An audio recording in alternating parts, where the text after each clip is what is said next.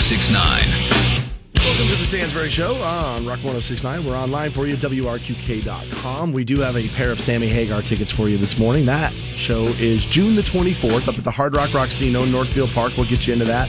I believe we also have a four pack of tickets for the Charge game on the 24th of February. We'll get you into that as well. Joined every morning by uh, Matthew Fantone. How are you? Good man. I can't believe it's already Thursday. No, it's good. Thursday. I like it. I like yeah, it. yeah, yeah, yeah. Would you like to know? Would you? Would you like to know what this day has in common with the rest of this week? Uh, I don't know what is it. It ends with a Y.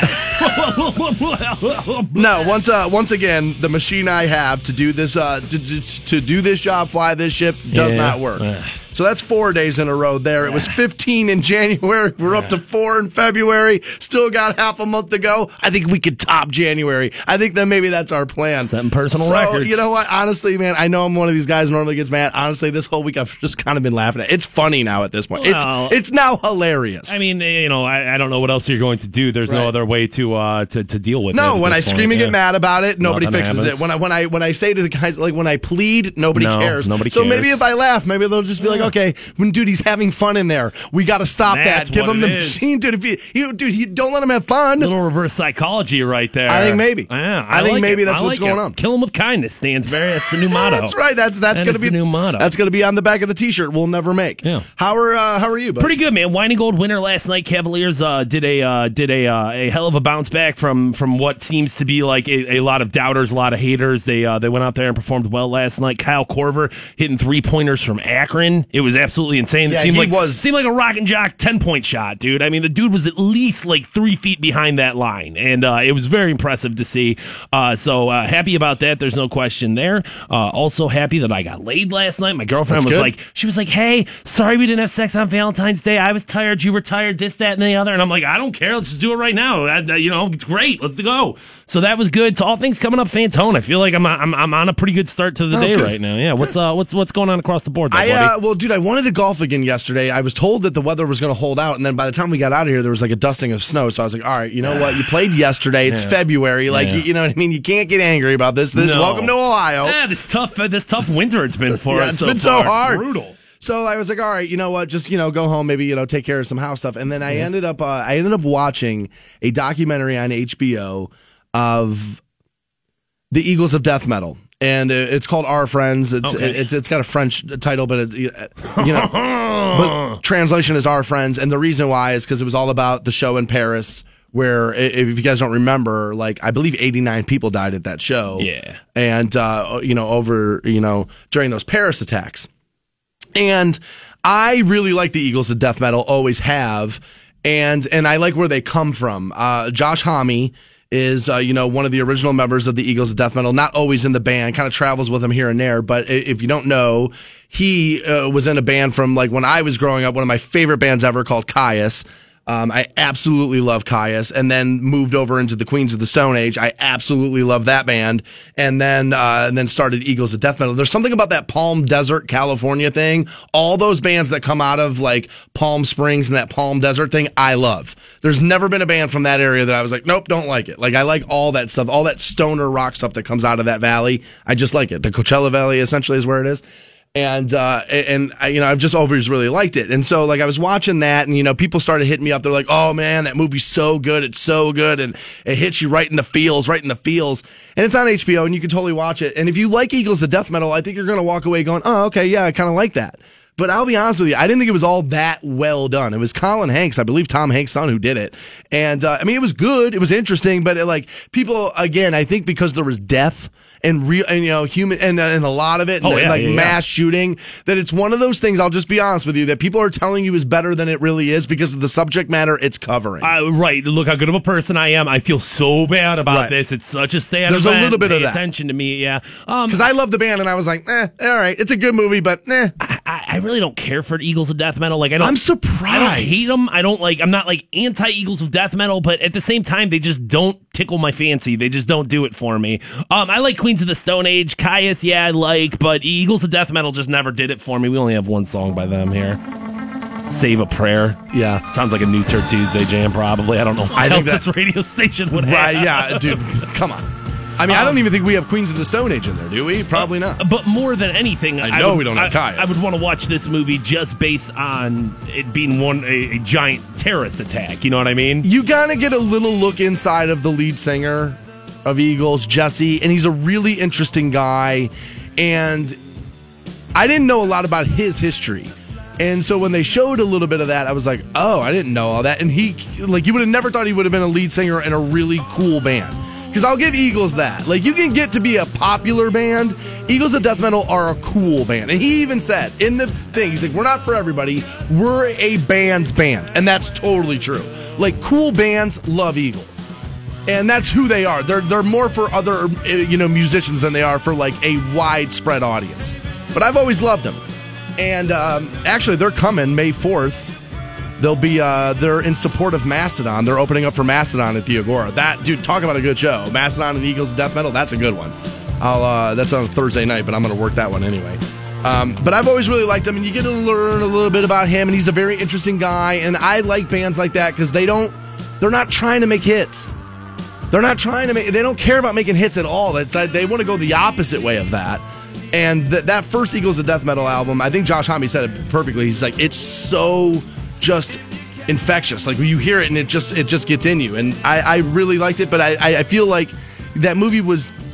If it wasn't about that subject matter, I don't think anybody would have been saying how good it was. It wasn't like this, like legendary rockumentary or right. whatever. I wonder. Um, But it was good. I don't want to say obviously it's a curse. Nobody would want to be witness to all that violence. Nobody would want to be a part of that. But that will forever be a story that is associated with the Eagles Well- of Death Metal. You'll never be able to hear that band and not think about those 90 dead bodies. It cannot be denied that it helped them. I mean, I hate saying that. Right. It sounds- it sounds terrible. It sounds awful, but if you sit back and think about it, it obviously helped them. They obviously got TV coverage, radio coverage that they would have never. As a matter of fact, in the documentary, you know who's a huge fan of Eagles of Death Metal is Bono and Edge of U2. They love them. And so obviously being an international touring band U2, they played like a sold out show in Paris like 4 or 5 weeks after the attacks. And they gave up their stage and let the Eagles of Death Metal finish their finish their set cuz th- that stuff happened right in the middle of their set. And so Bono loves the band and was like, "We're going to give you our stage. You can finish your set from our stage." I thought that was cool. That's I, I mean that's how you do. You're a real big star at that point. Like when you can surrender your own stage and you're not going to be overtaken by it. I mean, I know a lot of people don't like U2, and they're not for everybody, but like that's that's impressive. You've hit icon status when you can do that. Most people would be too shy about sharing the spotlight like that. And Bono knows he doesn't have to, especially for Eagles of Death Metal. But and again, you could see in that crowd there were obviously people in that YouTube crowd that don't know that band, don't care about it. But then once they kind of like started talking about it, once he started playing, everybody kind of wrapped their arms around him. And I was you knew that night he made a bunch of new fans from that U2 crowd. And so it's like I know, and dude, he was crying throughout the whole documentary. He's an, I'll give Jesse this. He's an authentic person and he was crying throughout the whole thing. And even on TV when they were interviewing him, he was like, "I just don't want to screw up. I just don't want to come back here and play this show and like and ruin something for somebody." And I was just like, "Man, that's authentic. That's a performer stripping it down and being real with you, keeping it 100 as uh, as Twitter says, and and that's true." And uh, it, it was an interest. So it was interesting to see on that front. But if it wasn't about that subject matter, I don't think any. Uh, first of all, there's no documentary made about the Eagles of Death Metal. Let's be honest about that. So I, I, you know, I think it's silver lining territory about you know an awful tragedy. I got left off of another list.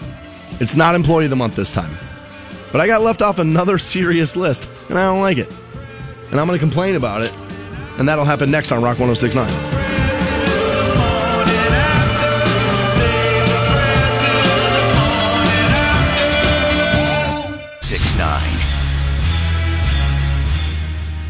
Welcome back to the Stansbury Show on Rock 1069. You know what I forgot to tell you guys during the opening break of the program is is that? that I rally against something all the time on this show. All the time. And I talk about how it's stupid. I talk about how it's not going to be beneficial to you. And it turns out an independent study has come out and says that I'm wrong and that you all were right. And what I always say, all I want you to be able to do is walk away from the program going, you know what? At least he's fair about it. And so I'm gonna I'm I will I will read you this study at 8:30 and it flies in the face of something that I have said forever I believe is true. And there's new facts surrounding it, and it turns out I may have been wrong. Just say alternative facts and you'll be fine. Is that right? Just say alternative facts. You'll be fine. I'm kind of over the politic thing. I'll be honest with you. I, I I spent most of my night last night going. I want to have fun tomorrow. I don't want to talk about being separated. I want to talk about how everybody hates one another. I want to have some fun. I feel like we have been getting away from a little bit of the slapsickies type stuff that we are probably best at. I we we need. I, I just do. The, I'm kind of sick of uh, the divisiveness of what's happening and being, you know, you're a racist because you like this guy, and well, you're an idiot and a snowflake because you like this person. It's like, dude, they're all nuts. You know what I mean? They're all crazy. They're all a bunch of liars. They all just want to screw us over and take our money, and they're doing a great job of getting us to be mad at one another so we don't notice. That's, I mean, that's, and, and I'm, I, I understand it's going to be part of it, and we're obviously going to tackle some politics, but I'm, I will be honest, it's been getting to the point where I'm just kind of over it. I'm just kind of over it. I think I can see the writing on the wall, what's going to happen with our current leadership, and I think a lot of people can, and I, I just think it's, I don't know, bumming me out. It's bumming me out. Uh, we have a list here, and I didn't make it, and uh, um, and this is this is a little tongue in cheek here because I don't necessarily you know intend to make this, but I have a list of the most famous people from all of uh, all of the Ohio counties, All the 88 counties. all there. the 88. Obviously, don't have enough time to hit all 88. No, and honestly, probably most of the counties, you'd be like, who is that person? What, what are we talking about here? A lot of them. I didn't. I forgot. Like some of these I knew and maybe had forgotten.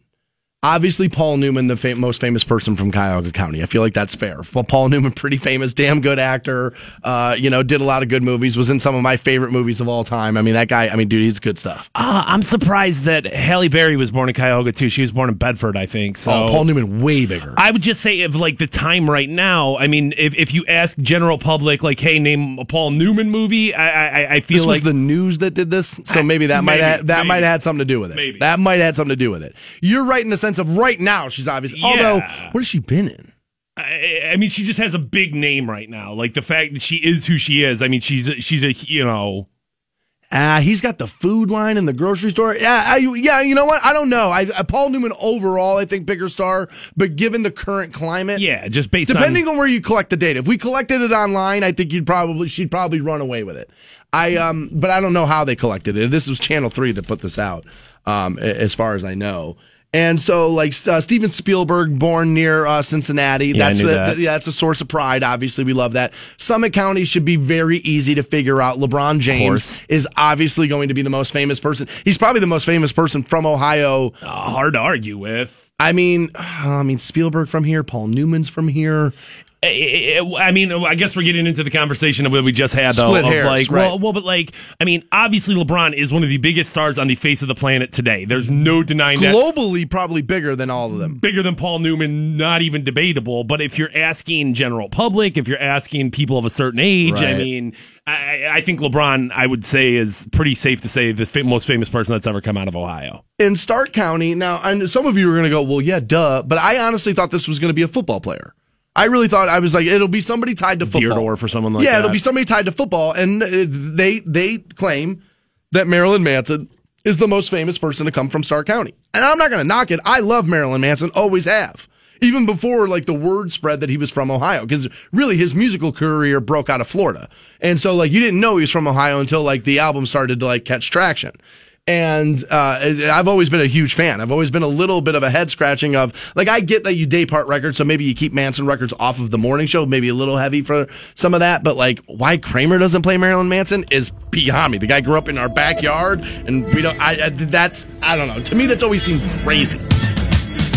But he's obviously a big deal, and very few musicians tap into that. Your parents are afraid of it. And Uh, anymore, yeah. I and mean, so that is now you that's how it, it- he became a huge cultural icon purely on some of the hatred. And not a new idea obviously straight stolen from alice cooper. And that's fine. Kiss stole from alice cooper too. That that's how music works. I'm totally fine with it. But I think the last of the dying breath of that, right? Like, I don't know if you'll see that anymore because of. I mean, I just think we're becoming hardened to things that are supposed to shock us. I, I don't know. I mean, obviously, every generation thinks that, and then Right. here comes the next thing. And the next thing comes out, and you're like, "Oh my God, the children! Think of the children!" I mean, nobody's going any further past GG Allin. You know what I mean? So, like, we've kind of we've kind of right, already seen all right. this stuff, um, but you repackage it in a new way, and you you you rebrand and it becomes scary again. again, Yeah. right? It becomes scary to a new generation of people. So like, I uh, I, I certainly take my hats off to uh, Marilyn Manson. The guy, uh, the guy was able to uh, a talented musician, but I don't feel like a super talented musician. Not in particularly great at any one thing, but was able to turn himself into a cultural icon just on who he was. Yeah. I mean, I'm laughing because by ripping off everything Trent Reznor did. Oh, right, but I mean, Trent Reznor, Kiss, Alice Yeah. Cooper. I mean, you That's the go, way it goes. GG No. Allin. I mean, you, you And- can go back on him. And Trent and Marilyn were really good friends. I mean, they both lived together in the basement of the Agora. Like, dude, there's Polaroids in the Agora of those dudes laying naked in bathtubs. Like, dude, weird stuff was happening in the basement of that building when those two lived there. Nobody actually, at the time, I don't think people knew they were living there. It's, music was weird back in the day, man. Just, it was just weird, man. I, uh, I obviously love Manson. That's a, I remember I've told this story before. I saw Dick Goddard at a Marilyn Manson show. He was like sitting at the soundboards at CSU, and the whole crowd just started yelling, "Dick, Dick, Dick!" And sure enough, he turns around, gave the fist in the air, and the whole the whole place went nuts. He was standing there with a beautiful young woman. I don't know if it was his wife, daughter, whatever, but she was beautiful. They put her on the big screen. God, that show was so good. Manson gets up there, starts ripping out pages of the Bible. People freaking out. Dude, when I think about the fact that he came out of here and that this is a little bit more of a religious town than some other towns in Ohio, there's no denying that that played a role in his and you know, in him wanting to be an instigator with like Antichrist superstar and like that obviously fed into that. And and he was like, "Damn, dude, these How much money can I make?" These angry, pissed off thirteen year old white boys, they will buy my ish up. I'll, dude, I'll yeah, I'll say I'm the devil. They'll buy it. I'll, I'll, I'll just say I'm Satan. It'll work. Antichrist, yeah, put that on it. Now just make me fat and a, like a Nazi and put me in a motorcycle show. That'll do it. But I, dude, Marilyn's awesome. He is. So wait a minute, we have it. I bet we did that, right? I bet we're the ones that put that in there. What's your favorite Manson song? Uh, tough to call. Um, I uh, I really did like uh that first album. I was in middle school, so it was just a Oh, that first album was so good. it was just a perfect time for me. Obviously, Sweet Dreams is probably like the um what do I want to say? The pick of the hits. If I'm gonna pick, um, if I'm gonna Yeah. pick the hits, but even uh, the Dope Show. Uh, if if I'm gonna pick from those, Dope Show was good too. Yeah, I'll take Rock is Dead. Rock is dead, good. I love Rock is Dead. Give me I don't like the drugs. I like that song a lot. And I'm gonna go actually, I think it was two albums after that one. And it was a song that was on the radio for like three months and then you never heard it again. But Disposable Teens Uh, that was good. is a song by Marilyn Manson that I love. He was damn good, dude. Actually, he had a song off his album from 2016 called Deep Six. That was good. We knew Tur- we knew Turd Tuesday that one. Deep Six, we did? Deep Six was awesome. I love that song. That there was another song that we got off that album for New Turd Tuesday. My short-term memory's not any good. I wonder. I wonder what happened there. Where'd it go? I wonder. I wonder. I wonder where I fell down on the job on that. Oh, as I told you, we're gonna stay politically free. I do have one Trump story at seven o'clock. Politics, baby. I do, but it's but it's something we all do. He's choosing not to do it, and I, I, he, he's missing an opportunity. That at seven o'clock, and more Stansbury show next. Hang on.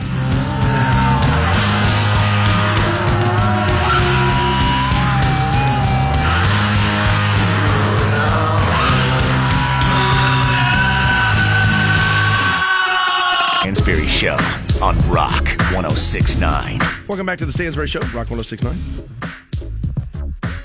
8.30, we'll pass out some Sammy Hagar tickets. He's playing the Hard Rock Rocksino June 24th. You hear shop local a lot. I like to bank local. That's why I've been banking with CSE, Federal Credit Union. 100% local since the beginning, not going to change anytime soon. I was just telling Fantone, I have bill pay via my CSE app now. Like, you know, I, I know you can go online and kind of do this stuff, but I can just pull my phone right out of my pocket, send my rent in. I love that. I also am paying no ATM fees with my new CSE debit card. It's awesome. Like, I think it's like 35,000 ATM machines that I get for free. It's awesome.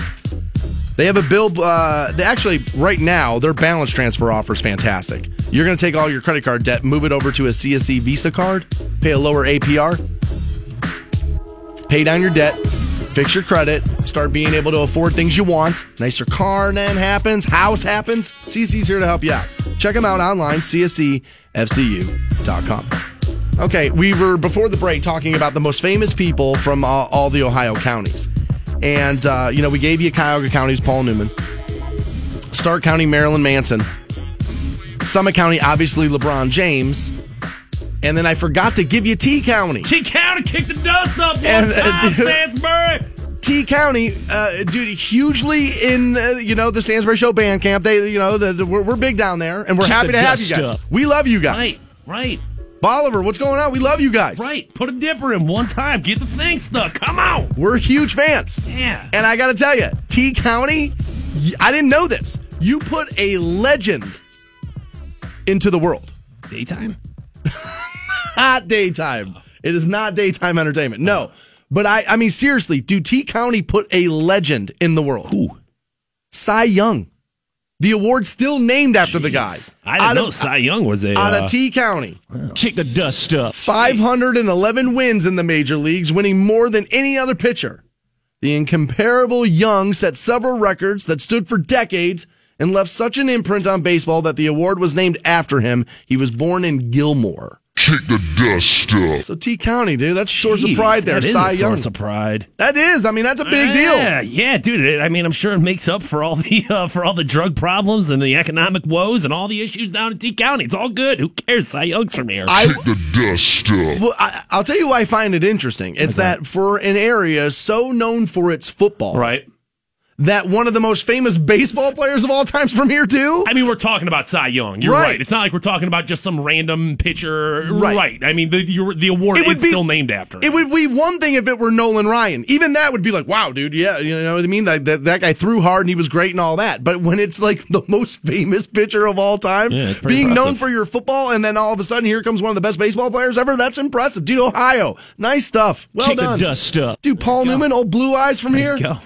I gotta tell you, dude, Ohio's all right. No wonder I can't get famous in this goddamn state. No wonder. Stansbury's big into the Paul Newman camp. I didn't know, dude. I didn't know you were such a, uh, a fan of the dressings. and the Oh, sauces dude, Paul stuff. Newman did two movies that I absolutely love. Might be in my all-time top ten, which are the the, the Hustler and The Color of Money. I grew up, I dude, I kind of worked in a pool hall, so I kind of got that obsession. You know what I mean? That whole thing, and I'm I'm actually. I mean, I'm a much better pool player than I am golfer, for sure. That just, I kind of, my dad kind of took me to like a bowling alley where he met my mom actually as a kid, and uh, and he showed me how to play once, and I, I, it was one of those things I picked up and was good at the the first time I did it. Well, and that's why. Uh, that's why. Why aren't you still doing that? Why aren't you like a pool hustler? Now? I, uh, why, well, aren't you, I- why aren't you going? You know, and doing the? I mean, I did for a little while, and you can, uh, and honestly, you can find me at Fiddlesticks occasionally. There you go. I do hang out there. there you go. I will hang out there from time to time. Honestly, the winter's been so good though that I've been playing golf right. and I've been at the driving range. You know what I mean? I, I expected uh, more snow, more cold there. I do want to make you aware of this. Apparently, this happened the other night uh, out of Perry Township, where a man who lives uh, over on Cedar Knoll there was taken to Aultman uh, the other night by police to be evaluated. Apparently, a female relative called 911 from inside the home regarding some disturbing behavior. Uh, officers responded around five o'clock in the afternoon to the residence. The man barricaded himself inside for more than uh, two hours, they say. Eventually exited, peacefully, not injured. That part's good. The woman called 911, also unharmed as well. Uh, the chief then declined to say Wednesday night why exactly the man, who was uh, around 50, was transported to the hospital, but noted he had several issues. They then go into the home, search it, and they found what is being described as a simplistic, inoperable, and non electrical device. That to me sounds like already blown up grenade. Like, oh, you know what I mean? Like the grenade shell. I know if you go to like, uh, like those army surplus stores, you can buy those things and people use them as paperweights and stuff. It kind of sounds like, I don't know that for sure, but that kind of, that's what that sounds like to me. It was uh, decided that that device was not a threat to anyone's health or safety. And uh, it was not illegal to possess in the condition it was found. That's again another description that leads me to believe we're talking about already, you know, exposed grenade there.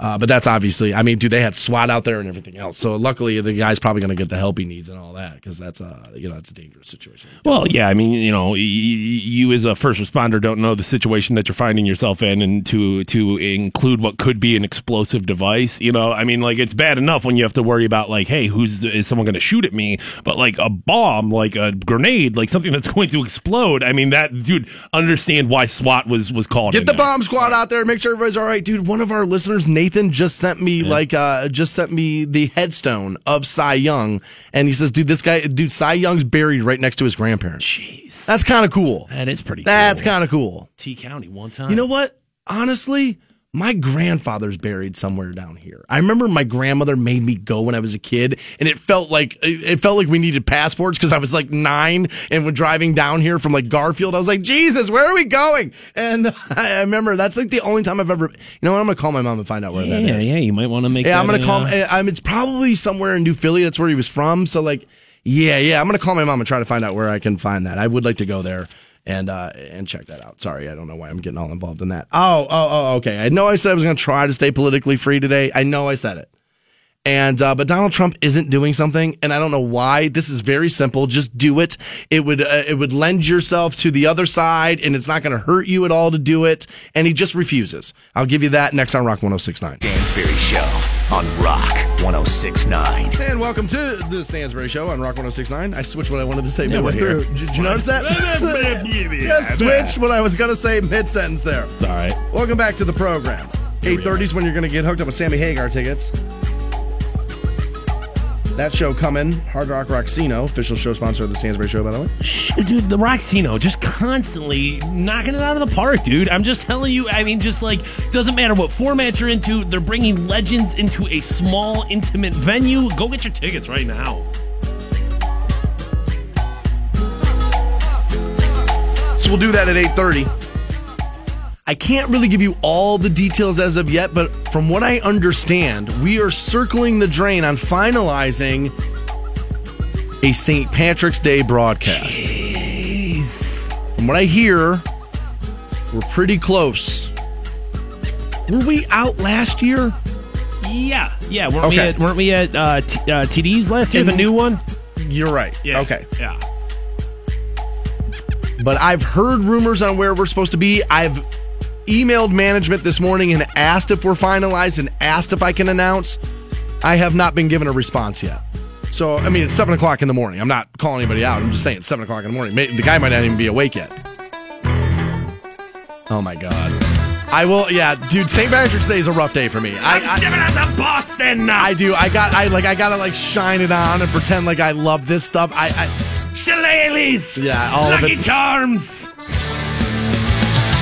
My hatred for St. Patrick's Day does come from the radio business, though. It wasn't like this something, I've always hated.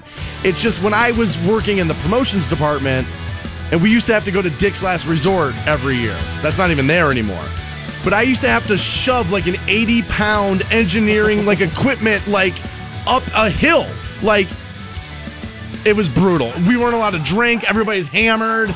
Oh, it was awful. I I mean, being a promotions person, if like if you see radio stations out and you see a promo person, be nice as hell to them. They're working 18 hours that day and not being paid. Did you uh, did you ever have to like count the Lucky Charms or count the marshmallows in a box of Lucky Charms? Yes. Like, all right, now we're gonna guess who, how many marshmallows are in here. Fan told the intern he counted them all.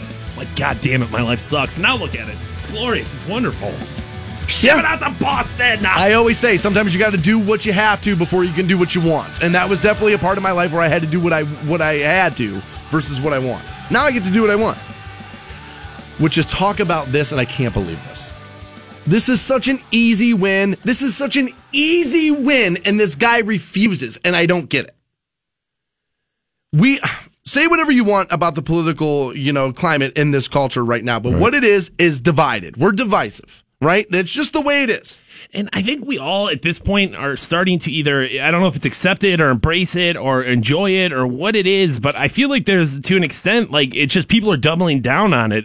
Nobody even wants to say, like, well, you know, I, I make room for your point of view or I see why, you know, you feel that way. I feel differently, but I understand why you do. Nobody even wants to do that. I, Like- I- you know, there there used to be this sentence that got said all the time in conversation, and I mean, every conversation you would listen to, you would hear this one sentence, and you never hear it anymore. Oh, I never looked at it that way. Like you never hear that anymore. Well, and that's the thing is we really do have to remember that like your political beliefs they are what they are no matter who you are. and they're but, more close to it's like three issues that make people go crazy. uh, People are going to have different life experiences, different perspectives, different you know uh, circumstances that have happened in their life where they are going to feel differently about things, and that's okay. It should be okay. But I mean, once think. upon a time, really, what it boiled down to is like, well, you don't talk about politics at the dinner table because you don't want to offend anybody. At this point in 2017, it's okay to talk about politics at the dinner table because the only people you invited to your dinner are people that agree with you politically. It's not even like, hey, That's true. You know what I mean? It's not even That's like true. There's there's no there's no like, oh no, of course I'm not inviting a Republican. I- I just- Or well, really, what happens now is I found this article and it proves you're an idiot. Like, and that, and it's like that's not what's supposed to happen. That's not what's supposed to happen. Anyway, I, I don't want to get bogged down in all that because I, like I said, I just feel like we're losing a little bit of the fun nature. And uh, I was listening back to a, uh, you know a few of our shows yesterday. I was like, all very good, all very interesting, losing a little bit of that fun nature. But this is a Trump story. He refuses to do it, and I don't, I can't figure this out. This is such an easy way to score points with both sides of the aisle show a little bit of your jovial side so people can be like a little less afraid of you. And this is something your predecessor was amazing at and that you could take a page out of. And that is Trump's not going to fill out an NCAA bracket for March Madness. Now, I know that doesn't sound like a big deal to a lot of you. I know some of you more politically driven people are like, who cares? He's got to run the country. I get it. And ultimately, you are right. Okay? But Barack Obama was fantastic at this. Now, he was a basketball fan, but it's on record that Trump is a huge sports fan. It's on record. Right? Why don't you just do this thing that everyday Americans do? It normalizes you. The last guy was amazing at it. And Donald, you could even, this is where you could start to earn favor from the other side by doing something as simple as this. Yeah, I'm going to fill out a bracket, but I got to tell you, this is the one spot where Barack Obama's going to beat me. His knowledge of college basketball far exceeds mine. I'll try to do the best I can. Oh my God, he said something nice about Obama. See, he's not the worst. Oh, he's doing this thing that everybody in my office does. He's just like me. You're losing that over nothing. is it because Obama was such a basketball fan and he's like, eh, f Obama? I'm trying to build a little separation there. Well, then that's the wrong thing. That's wrong. I'm, t- I'm sorry. Not that it's evil or anything, but it's short sighted. This is a way where you can build an audience. We like it when these. What was George? Why was George Bush popular? Because he drank Bud Light like you and I did. And I mean, I don't think like I don't know if this actually like turns into like, hey, this is going to change the tide or anything. Um, but at the very least, you're right. It humanizes, and it, it's not that big of an investment. You know what I'm saying? Did Obama really fill out and like look at the bracket and say, oh, who's this going to win? Who says no? I'm sure there was some like intern who was like, hey, here you go, president. Here you go. Will you sign this? Yes. Okay. It- you you have a five minute interview with CBS about it. You can talk about this issue, this. issue. You know what I mean? Like. it takes ten minutes to do. not this. even, dude. Just brr, brr, brr. And like I say, this is something everyday average Americans do. And you could earn some of that that thing that you get from that. And you could have tipped your hat at the last guy so people, I don't know, maybe stop calling you a racist. Maybe stop calling you a bigot. And then, Donald, what you can do then is double down on your politics. See, when they like you, they don't care what you do. Dude, Barack Obama bombed the living crap out of that region. Nobody cared because they liked him. You bomb the hell out of that region, they're gonna call you bloodlusty and like all that stuff, and you're just you're foaming at the mouth for a war because they don't like you. That's why I mean I hate to say it like that, but you gotta sing and dance a little. You have to. Well, as the president, a part of your job, a part of your responsibility, FaceTiming. you know, it's setting the tone of the nation. It's kind of doing that, and it, that is like being a part of real life, everyday American things that we do. Watching the Super Bowl, filling out an NCAA bracket, having a two for twenty five at Applebee's. You know what I mean? Right. Like, I mean, I know that all sounds like well, It's everyday American things. that people take for granted. we do. It's who right. we are. I mean, that's why when you see like presidents go out to eat and they, they go to Five Guys, it's like, oh my god, I've been to Five Guys too. Can you believe that? It's that's exactly right because what I'm saying is, dude, people's politics aren't that different. I'll prove it to you. Hillary Clinton was anti-gay marriage as late as 2013. Said it in speeches, talking points, backed it up with facts and data that she had. She's no more inclusive than Donald Trump is. That's what I'm always saying. Stop pretending you know these people. But Donald, here was a moment where you could have you could have done it. Is it going to switch everything all the way to the other side and everybody's going to love you? No. But like it was said in that movie Finding Forrester, it's like praying. What's it hurt? doesn't hurt anything. I just I don't understand like his rigidness of these things. Hey, the American public's going to love this and they're, they're going to think it's going to be a thing. And my bracket and who I pick will be circulated around. And so all the stories won't be about all these awful things I'm doing. I mean, it's just short sighted. I've never seen anything like it. It's just such an easy way to earn some like goodwill between all sides and all that stuff. But I'm not doing it because Barack Obama was awesome at it. I can't. You, Fantone's right. That's exactly why. Well, I mean, that dude was really good at it. I'm not doing it. I think it's a mistake. It's not going to get him impeached or anything. It's not the biggest deal in the world.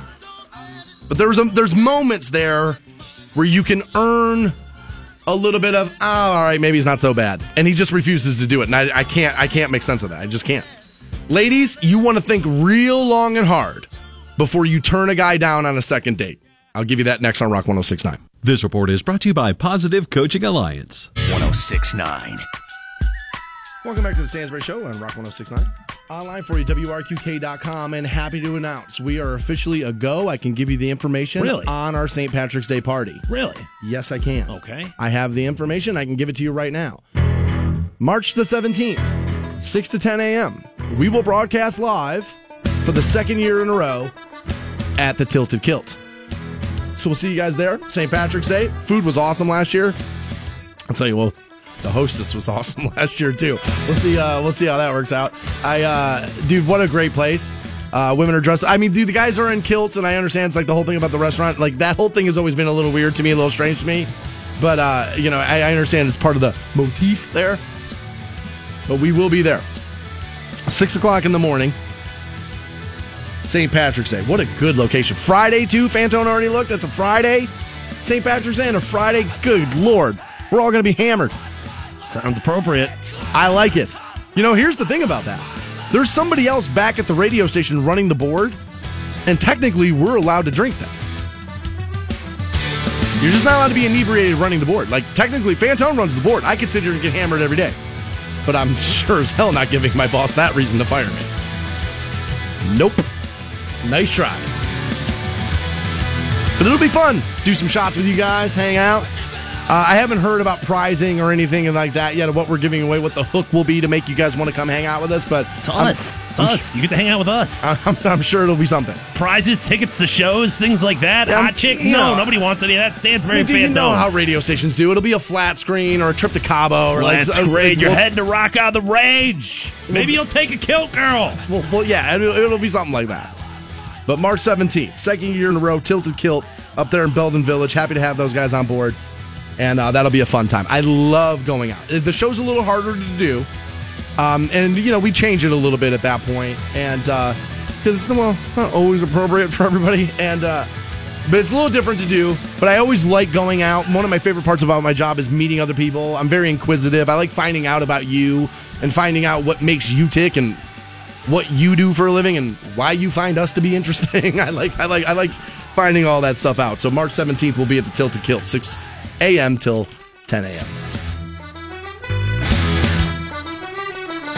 I already been. I've just been hit up on Twitter, and for the third year in a row, I'm taking a vacation day so I can show up. St. Patrick's Day, let's get it. I wonder if we're gonna do Stansbury Show pint glasses again. Yeah, I'm sure we'll get something going. People were fans of those. That'll be uh, that'll be on the list of like, all right, now you're going to rock on the range. You get a glass. The tilted kilt girls will be there. It'll all be a hook. You guys will get stuff out of this. It's gonna be a good time. Yeah.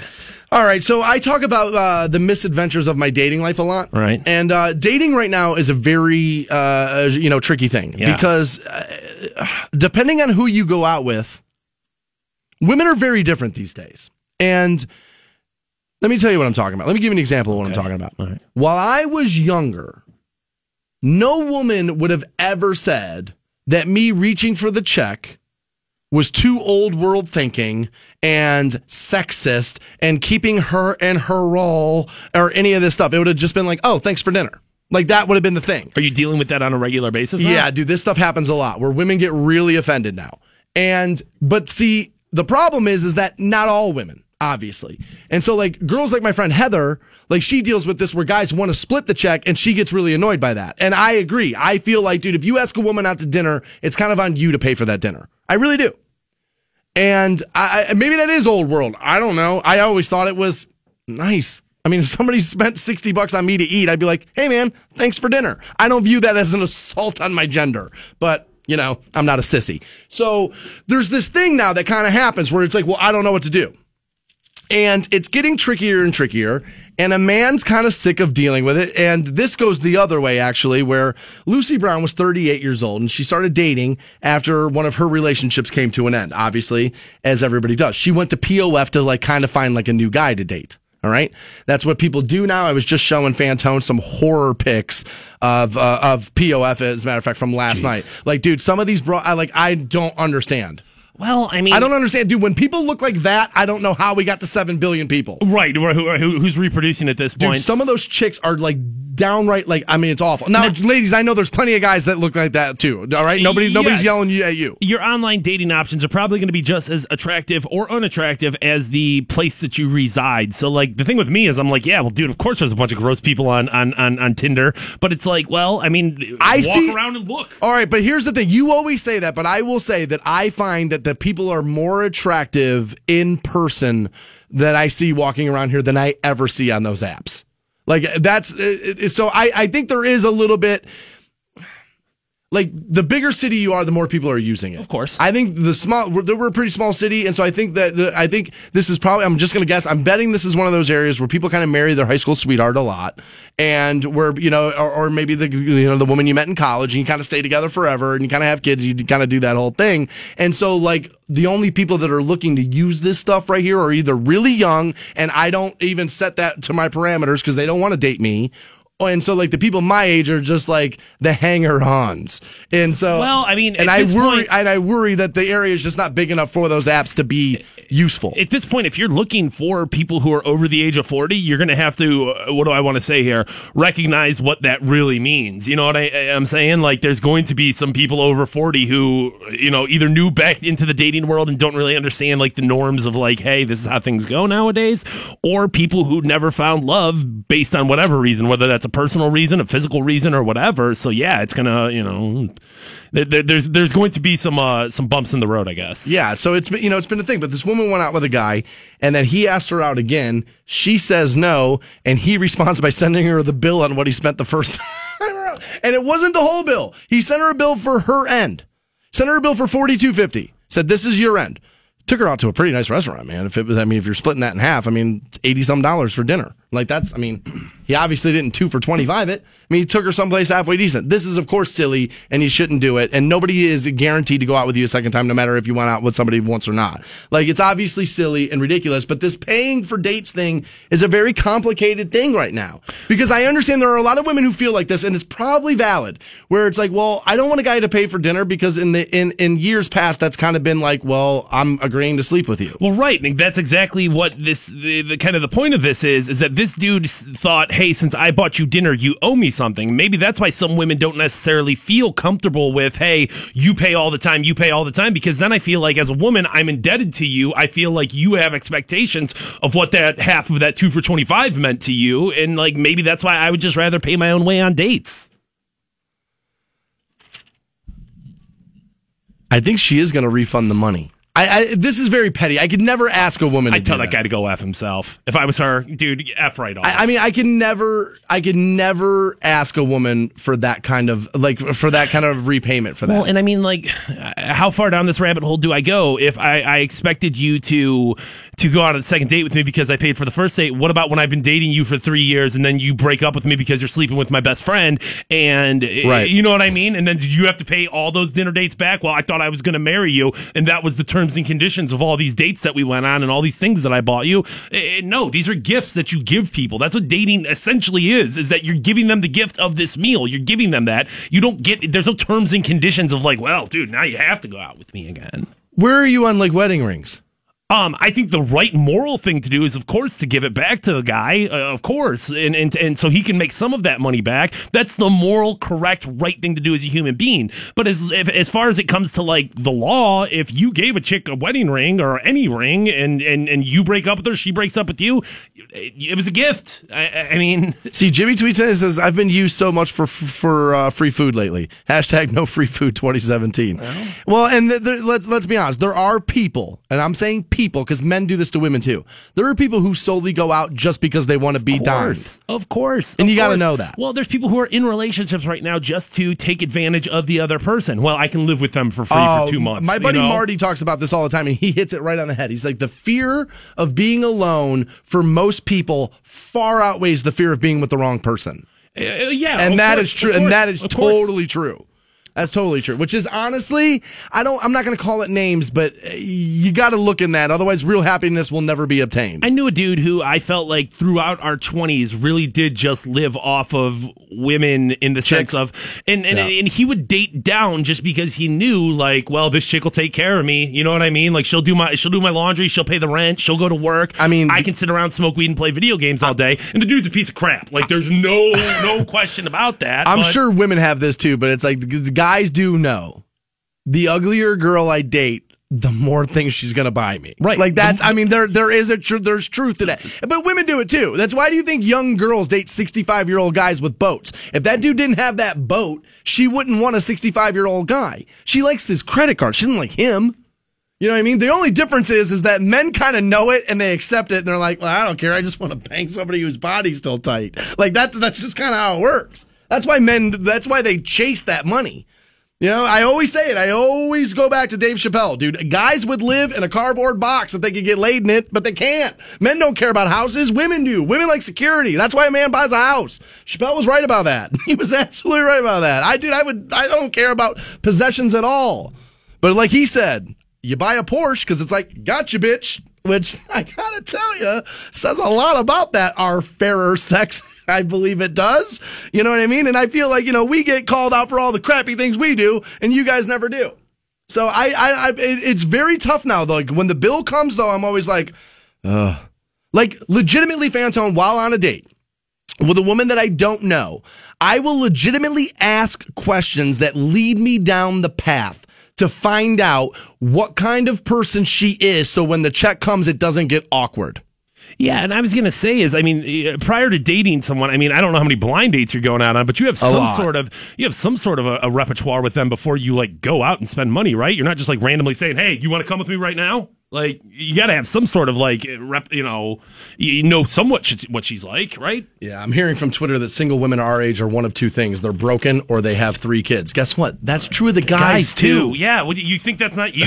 You think you honestly right. think that's not you? Whoever tweeted that in, like, you got to give it to me, dude. I got self awareness. I always say I have very, I have very good self awareness. I talk about this all the time. I'm single at my age because of what's wrong with me. It, like I always used to joke, I'm like, it's a decision I'm making, uh, uh, uh," and it kind of is, but it's also a decision that I make because it's like, well, I don't know, I, dude, am I capable of that? I don't know because of a being broken. And so, like, that's true of women for sure, but it's true of people, I think, on a much larger scale.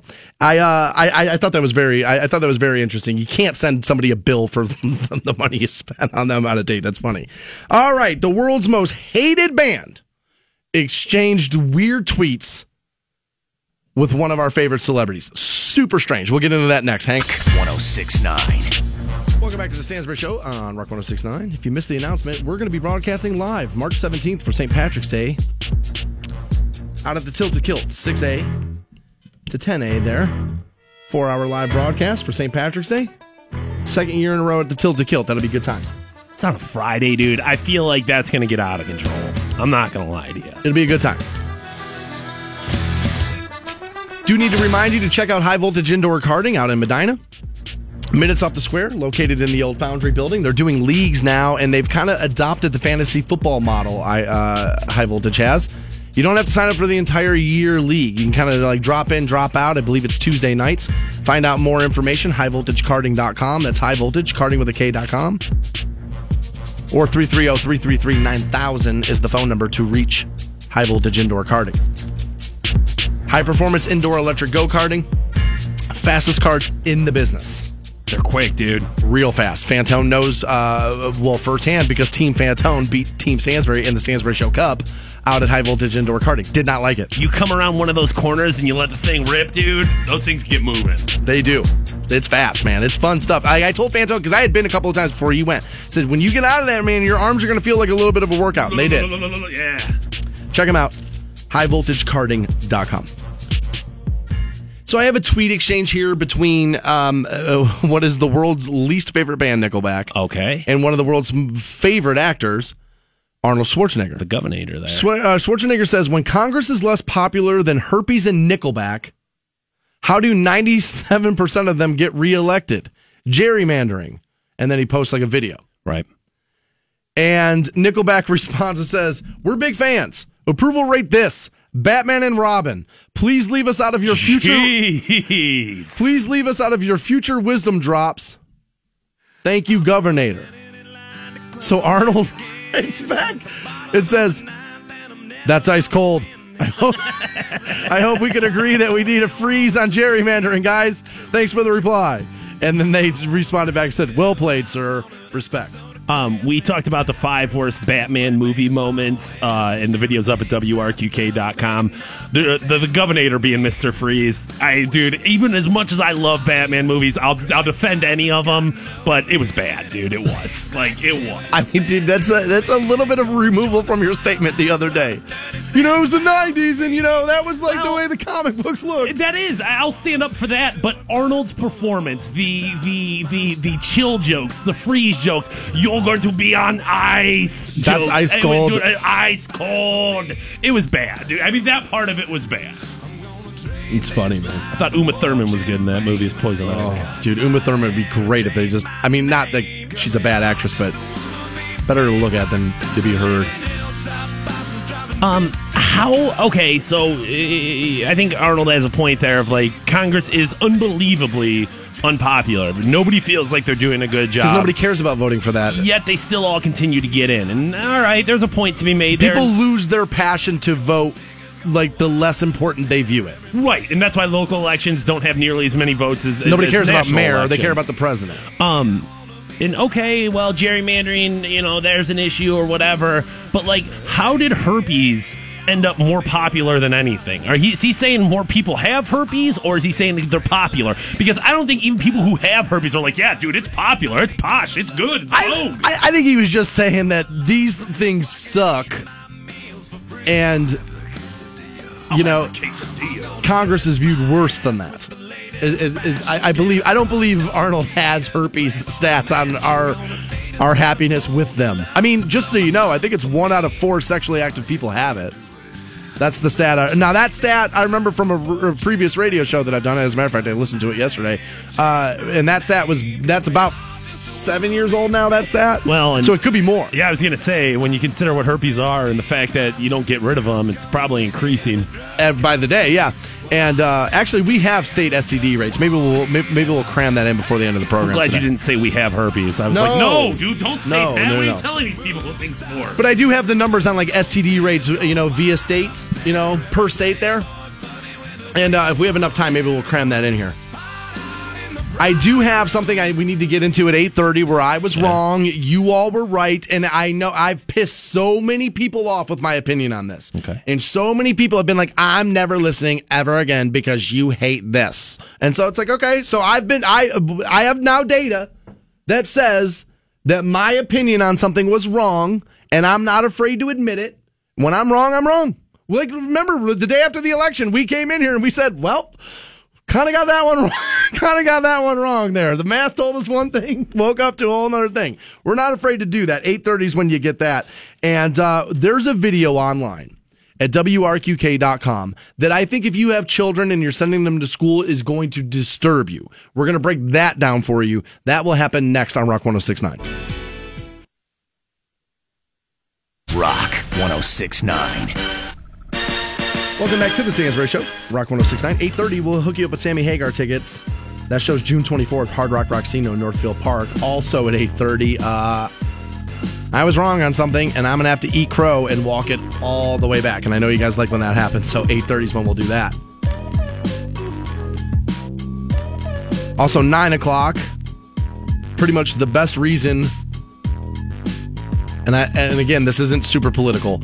Thank but God. I have pretty much the best reason not to build a border wall at 9 a.m. Ah. I have it. No, we've seen proof of it. It's, it's coming out of Arizona. Trust me, it's not going to be ultra political. I promise you. 9 o'clock. We'll do that. Now, however, parents, this one I think is really going to piss you off. I do. Not me, not Fantone, but I think when you hear this, when you think about your kids, if this was happening, if this was being, if this was your kids that were involved in this, you would be really upset. And the video, you can follow along, is up for you at WRQK.com in the Stansbury Show section. And this is there's a group of what if and, and, and I'm watching the video here. It looks like there's about eight teachers, right? Yeah, yeah. Looks about that. Eight teachers. They seem to be off campus. They're in a restaurant. And of course somebody filmed them. Um, we don't know the origin of, of the filming. We we looked into that. We don't know. Um, the audio is a little bit hard to uh, you know to follow along. I, I think if you're watching the video, much much easier. If we played it for you over the air, I'm not sure you'd be able to follow along as well. It sounds like a busy bar. Right. You know what I mean? And, You're gonna hear plates and shot right. glasses and that kind of stuff. Right. Probably going to be a little confusing to follow along. So we'll just kind of like you know lay it out for you, tell you what's happening here. Essentially, here's what happened. About eight teachers got together after school or whatever. We're in a restaurant. We're having a conversation, and sooner or later, the conversation lends itself to this game that we all play, which is marry, bang, and kill. Right? We've all kind of played this game. Right. Now, we all normally play. Doesn't it feel like that was like 10 years ago? And maybe it's because I was like 20 and I was like, oh, yeah, hey, which one of these waitresses would I do this for? I just don't, I, I, I haven't even thought of, of Marry Bang Kill in, in, I don't know, years, I feel like. I, I just feel like it's kind of a, uh, I don't know, an early 2000s thing I, to me. Um. Okay. I, I mean, I, you're right. I mean, I didn't play it last week or anything. So right, right, right, right. so right, I don't know. And I mean, like, let's be real too. It's who's just like. Who's just sitting around like, oh, you know what we should do is play Marry Bang Kill. If you're in high school and you're like, oh, dude, these chicks, oh yeah, man. But like, you're grown ups. It just seems like a very um, uh, childish thing to do to me. So I posted this yesterday at the Facebook page, facebook.com slash Stansbury Show. And, uh, and I said, and, and this is my job now, is to kind of like write these taglines that make you want to click on something, right? So I wrote this as, you know, and you people think Common Core is the problem. Okay. And then I had a listener, dedicated one, and he's a good dude, kind of come after me and say, "Oh, what the hell, man? Why are you turning into one of these? Like, you know, teachers can't get together after school and just kind of let off some steam. Like, what's the big, you know, what's the big deal?" And I said to him, I responded back and I said, "Dude, if there were audio tapes." Of me discussing minors that I wanted to have sex with, there would be an issue. There should be an My issue. My boss would have an issue. There should, he and should. I would either I would be suspended at minimum, fired at worst. I would I would guess fired. Yes. I know there are guys who work for this company that can do whatever the hell they want, and they, they- you know what I mean. Bobby Bones can do. Do Bobby Bones cost this company millions of dollars with a mistake he made? He's on the air today. They don't care. Guys like me, they'll throw me right out. Uh, Bobby Bones, Bobby Bones made a mistake. Right, it wasn't sex, right. Difference between that and saying that there's children that I want to have sex. That's a big difference. A huge difference. That's a big yeah. There is that, that, that's apples and like you know you know melons there. That's a, that's a little bit different. And I will tell you that I don't have kids. So at first I was like, oh, well, and then I was like, well, wait a minute, dude, they're underage. Like you Right. can't, you can't. And then not only that, so like there's, we're concentrating on the banging, right? Because that's awful. Oh my God, an adult banging a kid. And let's be honest, awful. more than enough teachers bang kids, right? So like there's a thing there. So it's like, I don't know if the joke is really going to be great. How about the last one is kill? like, how about the last one is kill? Uh, right. Because let me tell you where this, because let's flip this a little bit, because this is the way I thought about it. Let's flip it. Let's make it a bunch of students in the lunchroom. Teachers, you want to marry, bang, or kill? I'm telling you right now, that is not going to be considered to be funny. They're going to look at that as a threat, as you actually might be thinking about killing your teachers. Welcome, Right. welcome to the new world. Right. And you have to kind of now. You do.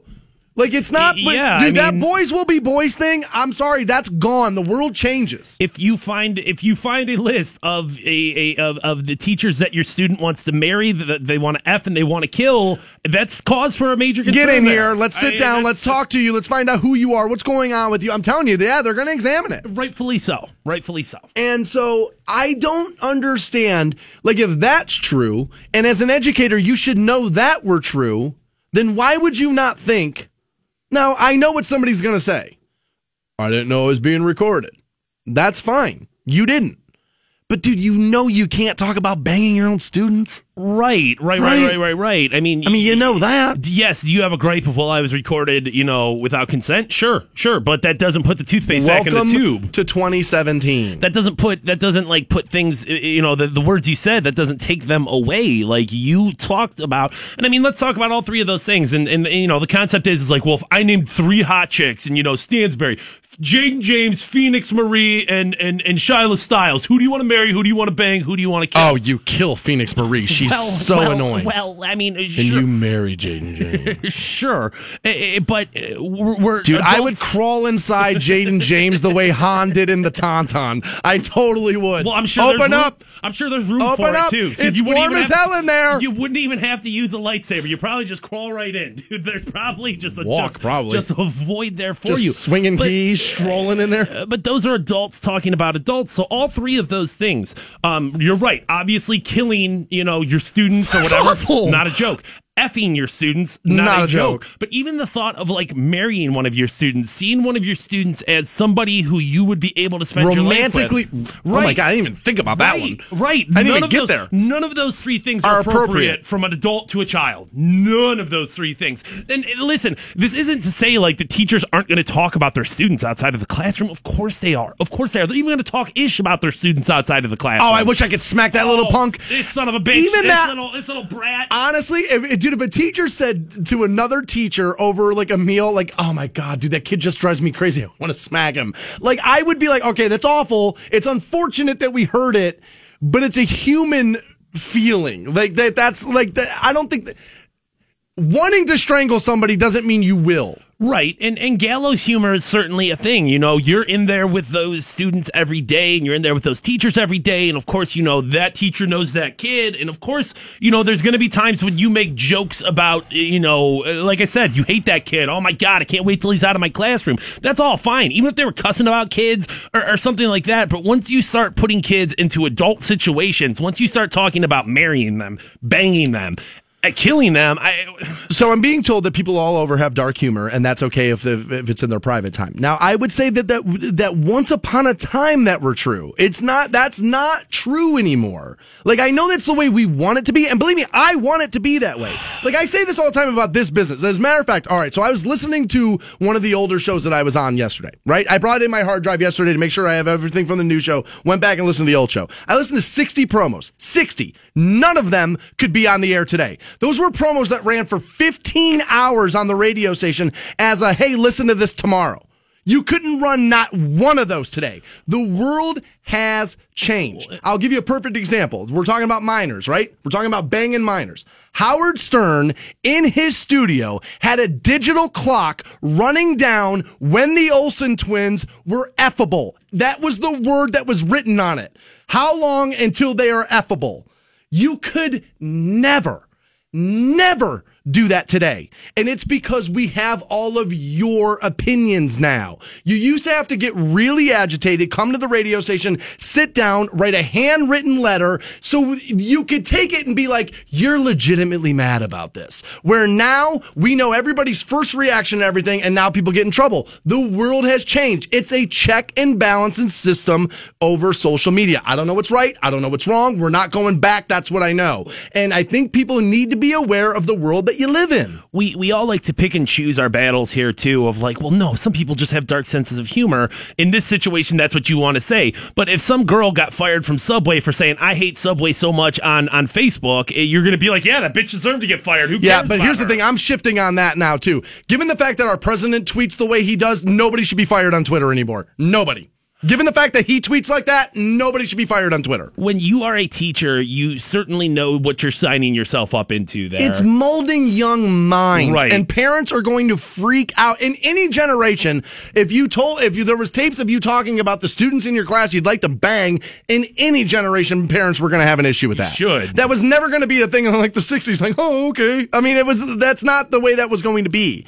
That kind of subject matter, while talking about kids that you're in charge of is because what I'll tell you is, is is it blowing off steam? Absolutely. But it's also decision making. I blow off steam in this building all the time off the air. But Fantone will tell you, I pick and choose when I do it. I pick and choose when those certain people are in the building when I do it. I, I make sure.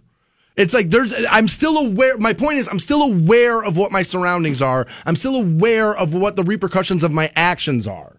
And I, I believe me, when, when I thought about this yesterday and I, and I realized I was upset about it, it felt like a turning of the page to me because I felt like, I was like, oh my God, dude, like 10 years ago, I would have made jokes about this. Like I would have laughed at this. And so I don't know if that's all of us shifting and getting soft or if I'm just getting old and starting to respect situations more than I did. I think that's pro- it's probably a little column A, little column B there.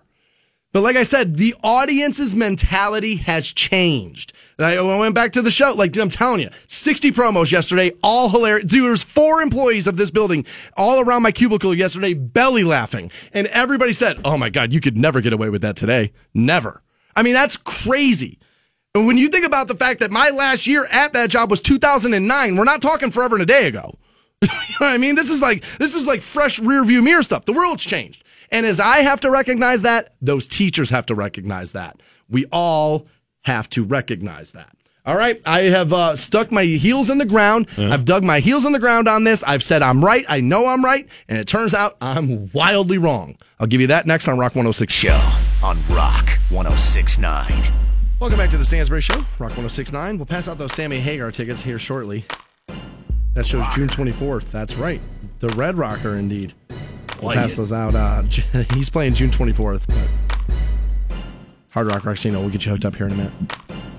All right, so I've uh, I've been on my hill about this for a while. Yeah. And I will admit that this is one of those things that from time to time I will exaggerates the wrong word, but I will definitely use this as a all right, let's stick the finger in the side of people and try to piss you off a little bit. I will admit that. That I that, that- that- yeah, that I will antagonize okay this group of people. And so when I saw this study, I thought to myself, man, you've gone out of your way to piss these people off. You've gone out of your way to antagonize them. And now there's data that proves you wrong. So you know what? Don't, don't duck an eye from it. You Mm-hmm. go back in there and admit when you're wrong. Yeah, you have to. Yeah, I mean, you can be one of those douchey radio dudes that just like hides the mistakes No. and like, uh, no, Nope. never happened. And it's like, yes, it did. I can go back and listen to the podcast, Stansbury, WRQK.com. Right. They're all there. Right. You've got your own channel on iHeart. I can listen to it there. 24 7. Heard you, heard you say all that stuff. Exactly. Okay. So what? Uh, what this is is this is all about the vaping. Ah, vaping in the boys' room. Vapors there. Uh, you people get really pissed at me about this. And I've been very critical. And I've been critical, and you know why? It's here's why I've been a little critical of it. Some of the names of some of this stuff is really stupid, like unicorn poop, and like all this stuff is like the name of these flavors.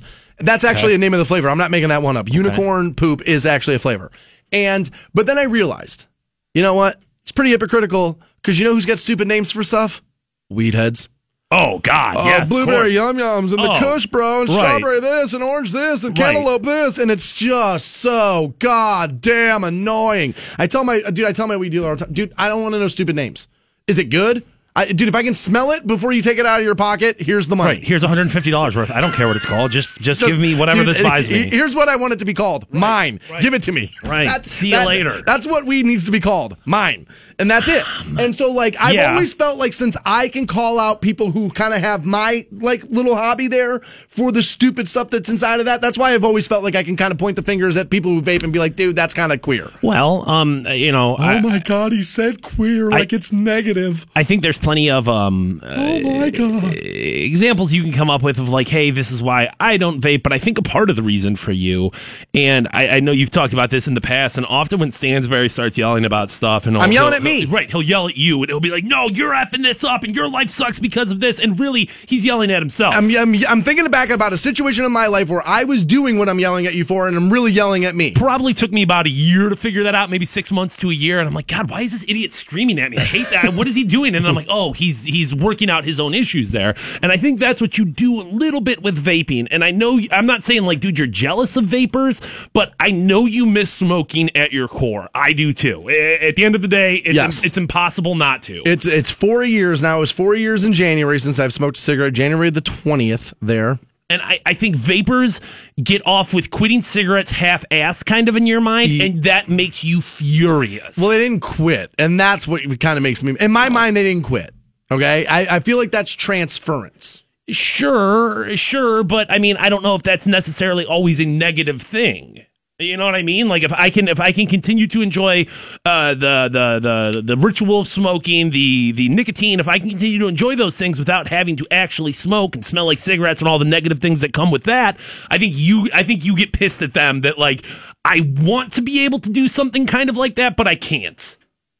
Okay, I, I I don't know that you're wrong. Okay, and so like that's obviously going to take a little bit more time for me to look inward to find out if that's true or not. So I won't automatically dismiss it because I I know I will from time to time do that. So maybe that's what's happening here in, in this particular situation. I'll make room for that. Researchers led by Lion Shahab, a health uh, psychologist uh, at a university college in London, tested the saliva and urine of 181 volunteers representing five groups. That is current smokers, current smokers who also use e-cigarettes, current smokers who also use nicotine replacement therapy, products such as gum or patches, former smokers who have switched to e-cigarettes, and former cigarettes who have swo- uh, switched to like replacement therapies. And then I believe it's just just like non like people who smoked and are not doing anything. Okay. So here's the difference. Here's the breakdown. The difference between people who vape and smokers were dramatic ranging from 57% reductions in three volatile organic compounds. There are things I can't pronounce. These are the carcinogens. Okay. To 97% reductions in another in another one of these, and in tobacco specific, a uh, nitrosamine, a potent carcinogen. The levels for vapors were at least as low as those for replacement technologies like patches and the, Right. and the like. All right. In some cases, lower even which is striking because the replacement, uh, you know, technology is widely accepted as a safe alternative to cigarettes, and now we're finding out that some of this vapor stuff is maybe even safer than that. The study, which involved long-term e-cigarette users, reinforces results found in a 2016 study finding large reductions in toxins and carcinogens among smokers who switched to vaping during a two-week experiment. Uh, it also jives with a chemical analysis of e-cigarette liquids and the aerosol they produce. Work led to Public Health England to endorse an estimate that vaping is something like 95% safer than smoking. Wow. Okay. Wow. Okay. Now I had read now, and and I and, and you're right. We have a best of segment where I'm kind of like going after the vaping people, and in there I reference a study done at Harvard, and I kind of look at Harvard. Well, the way everybody else looks at Harvard is like, well, they're they kind of know what they're doing up there. That said that this that that had flown in the face of this. But what do I always say? We are evolutionary creatures.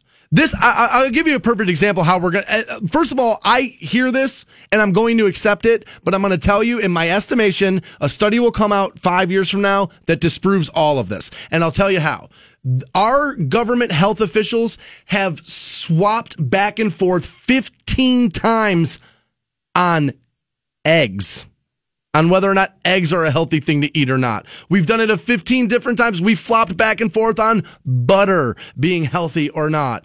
And so I think this is one of those things that hasn't been out there long enough And I still maintain that I think you will see negative effects from this further down the road. But I want to make peace. Here's the olive branch. If this is this much healthier and it helps you not smoke Marlboro Reds, then so be it.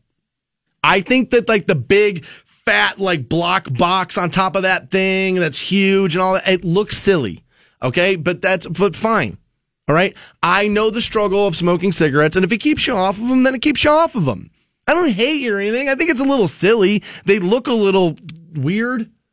You know what I mean? It looks a little weird.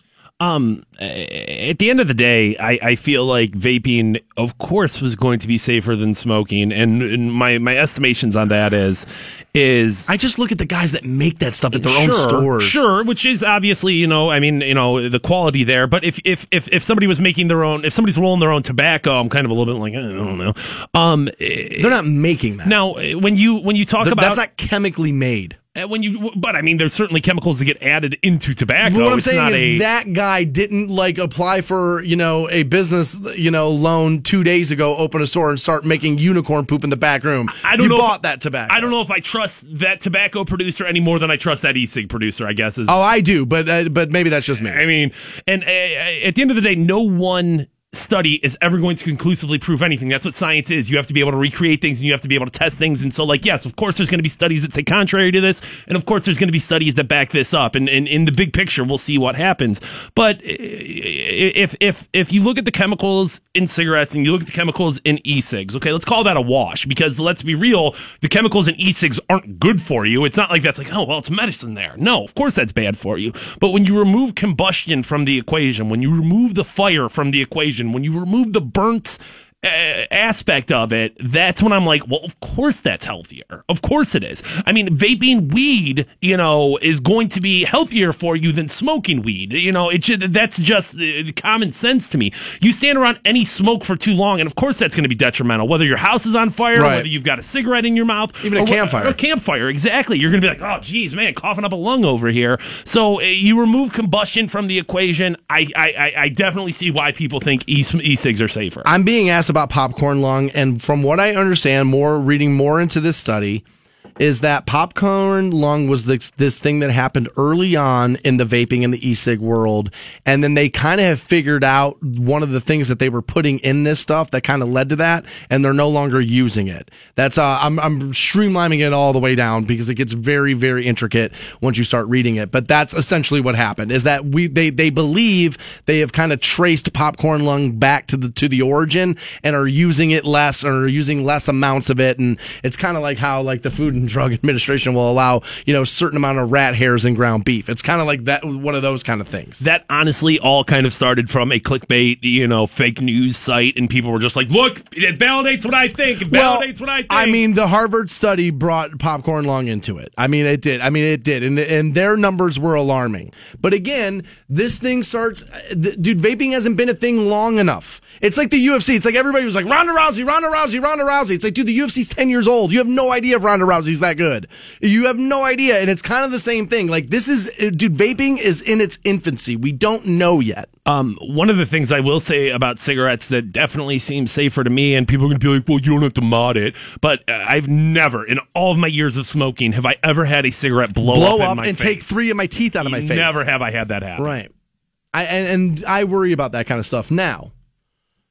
Again, I've been known occasionally to hit a like a dab pen, which is essentially vaping. I've been known to occasionally, you know, at a party or something like, okay, well, you know, I guess I'll try that. Never had one of those. Let's try one of those there. And so, you well, yeah, I mean? but you weren't doing that to be like, you know what? I'm gonna health. I'm gonna be healthier in my decisions, Right. and I'm going to no. You're I just like, that's hey, what- you there's know new drugs, and I'll go what try kind of makes me annoyed about it. Is like I find, dude, if you need something to get off cigarettes, fine. I didn't. I just decided I put them down, and uh, and that was enough for me. But no, dude, not everybody's me. Believe me, I know. I wish, but I'm um, every day I wake up and I'm made aware that not not everybody is me. But it's like when somebody's standing there blowing strawberry, you know, unicorn fart smoke in my face, going, Well, it's healthy, bro. Healthy. It's kind of like annoying. It's that much safer than cigarettes, but this is like abstinence. The only way to not get pregnant for sure is to not have sex. And I think like the only way to not have any of these problems is to not do any of this stuff. until you get lung cancer just because. And you're like, son of a bitch, why didn't I just smoke? Now I'll tell you. At 50, I'm bringing cigarettes back. I talk it about it all the time. Hookers At 50 years old, dude, at 50, I'm buying, dude, 50 years old in like one minute, I'm buying a pack of cigarettes. I'm telling you. I cannot wait. I, there's an advent calendar in my house. It's uh, just li- little Newport boxes every time you open them. Every time you open them, just a little bit of Newport box there. Can't wait. Cannot wait to have that back. All right, Sammy Hagar tickets up for grabs. That happens next. Hang on. Rock 1069. Welcome back to the Stansbury Show, Rock 1069. Have those Sammy Hagar tickets for you. That show, June 24th, Hard Rock Rocksino. You'll have them here just mere minutes. 800 243 7625, the number you'll need on those. I went back and uh, Fantone was saying earlier this morning uh, uh, about this Kyle Korver shot from last night. And if you really go back and look at it, I did. Uh, it- it's actually from like the tip of the sea is where he like takes that shot from. And uh, I'm gonna steal a uh, I'm gonna steal a line from one of my friends' Facebook posts, and she was like, "Man, he made that from Canal Fulton," and and he did, man. That ball was like way downtown. And yeah, it, was a rock and a rock and jock ten point shot right Yeah. there. It was amazing. Which is nice to see, man. Honestly, I'm glad that Kyle Korver, they call him American Eagle now, uh, and it makes all the sense in the world. Dude looks like an American Eagle uh, uh, model, um, but he uh, he's fit Oh, I in bet the Chad Zumock's loving that. he's fit in in the way that Mike Dunleavy did not, and he uh, he obviously is a prolific three point shooter, and uh, it obviously turned into a, uh, a hell of an acu- uh, or a, a pickup for the Cleveland Cavaliers right there. Again, there's another aspect where I was wildly wrong. I thought the Mike Dunleavy thing was going to be great. Well, I you know I had high hopes for it, but uh, you know when things I thought that was going to work. when you don't you know when you don't you know results aren't aren't being delivered, you got to move on. And Kyle Korver's delivering. Oh, I agree. right I'm now. just saying, like, I, I when when we mean when we made that announcement on Dunleavy, I was like, oh, I like that move. I like it, and then turned out not to be the right move, at least for us. One of the Cavaliers that doesn't get talked about a lot anymore is TT Tristan Thompson there. And uh, there's and I was one of these. It's like the Khloe Kardashian thing's gonna like take them down. The you know dating the Kardashian. That's the Kardashian curse. Look at all the athletes. Look at everybody goes crazy if you start hanging around the Kardashians. And uh, and, and as far as I know, Tristan's production is uh, is pretty much on par, right? Uh, well, I would say he's actually kind of improved. He's playing more minutes per game. His field goal percentage has gone up. Uh, his points per game have gone up. His rebounds per game have gone up. His blocks per game have gone up. So uh, honestly, it's not even that he's remained the same. Tristan Thompson has gotten better. Not only has he gotten better since he started dating Khloe Kardashian, he's gotten better since he got paid a hundred million plus dollars. Yeah. Remember everybody? Oh, dude, you paid Tristan Thompson too much money. Anderson Varejao can do the same job. No, we can't. No, we can't. No, we can't. No, We can't. We won a goddamn championship, so I don't know what you all all you haters were crying about, dude. I Yeah. mean, I just don't get it. I don't get why everybody hates on this dude. Don't if, get it. If a hundred million brings me the Larry O'Brien Trophy and Dan Gilbert's gonna write it, bring it on. Then write it. It's not my hundred million. You know what I mean? I don't even pay to go to game. I can't even go to games. Don't care. You know don't what I care mean? how much So, he gets paid. Exactly. And, and people just like to hate. They do. They do. And Khloe Kardashian's one of these things that people like to hate on a lot. And I will just, uh, uh, full disclosure, I love Khloe Kardashian. she your favorite? Always have. Kim's the hottest for sure. I mean, it, it can't be debated. But even when Khloe was a little chubby, I was kind of like, yeah, give me that Kardashian. Because Kim is so hot that she knows it. And I know Khloe knows she's attractive, but she knows she's not as hot as Kim. And so it kind of humanizes her in a way. Wh- Who who are all the Kardashians? There's Kim. There's Khloe. uh, There's What's the other one's name? The don't one that was na- married to Scott Disick, the one nobody cares about. Uh, Kourtney. Kourtney. Kourtney's Kardashian. There's and, a brother, right? And then there's Rob Kardashian. Sure. And then there's the the offshoots, which are like half Kardashian, half Kris Jenner. Jenner Kardashian. Okay. Because she do that woman's married everybody in Hollywood. Okay. And um and then they're uh but what the, the- but they have a different last name. Kylie. Yeah, it's Jenner. Jenner, yeah, Kylie people, Jenner. People ra- just rally against like all things Kardashian. I'm just like, I don't even know who the like. I mean, don't get me wrong. Obviously, I know who these people are, but like, Right. I mean, right, right, I right, don't right. Now you know who they are, but you don't know. No, what you mean to say is you don't know why you know who these people like, are. Like, right, it's like I guess they're people. But I've always kind of liked Khloe, and even when she was plump, I felt like, dude, she knew she wasn't hotter. Than she knew she was never going to be as hot as Kim. Wasn't as like desirable as Kim, and it humanizes her in a way. Sometimes it makes girls ultra bitchy, but it always kind of made Khloe like a little endearing to me. Yeah, I mean, and I think there's equity in uh in, in not necessarily And I'm not afraid of size. not not necessarily being a 10 you know what i mean like there's a little bit of yeah you do you have to be funnier you have to be more real and and and, and Human. in, in the world of kardashians obviously any glimpse of humanity any glimpse of like hey i'm a real person goes a long way with the audience So Khloe was on what's this? This is like that half-ass version of the View, the right? talk the, View, talk the- or whatever. the yeah, chat, like the chew the speed i don't know yeah, it's like one of one of those that you know horrible shows where you know a bunch of people get together and talk about how like uh, you know me, you know, forty year old white dudes are ruining the planet. well, they come out and they dance first, and they all have to dance, and they point to the audience, like, "Yeah, we're gonna have fun." And here we are spewing, spewing our opinions, which have no like factual bearings or like grounded in no reality. But here's our takes. And so Fantone po- uh, found this video and he said to me, goes, "You won't believe what's happening here." And I said, "Okay." I- said, "All right, well, you know, you know, let me look at it." And what this is is they they kind of get into uh, you know her spending time in Ohio, and you know, all right, I'll set it up this way. All I ever hear about from people in Ohio, and I'm born and raised here, okay? All I ever hear about is, man, Ohio doesn't get enough credit. They don't get enough credit. They don't get enough credit. Nobody loves us. We're just the constant national joke. We're just a joke. We're a joke. Nobody gives us enough credit. And then an A-lister, an A-lister goes on TV and says this. So you've been spending a lot of time with Kristen in Cleveland. So how are you liking Cleveland? I actually love Cleveland. Um, I love everyone is so nice there. I love the Four Seasons. I love that like it snows and I get it like I spent Christmas there and it mm-hmm. was snow and I'm not used to that. I'm born and raised in California, so everyone thinks I'm crazy for loving the snow. They mm-hmm. probably hate it. They're like, They oh. it. Well, yeah, but that's, I mean, you didn't grow up with it. It's kind of new to you and it's He's cool. Like, no, you're gonna get over it in one year. But I love it, and everyone's so nice, and it's like a normal. I love Yeah. routine. It's a normal routine life. I love to cook, so I get to cook dinner every day. It's like my this like home family thing that I've been craving that I get to have in Cleveland. Yeah, normal life. Yeah.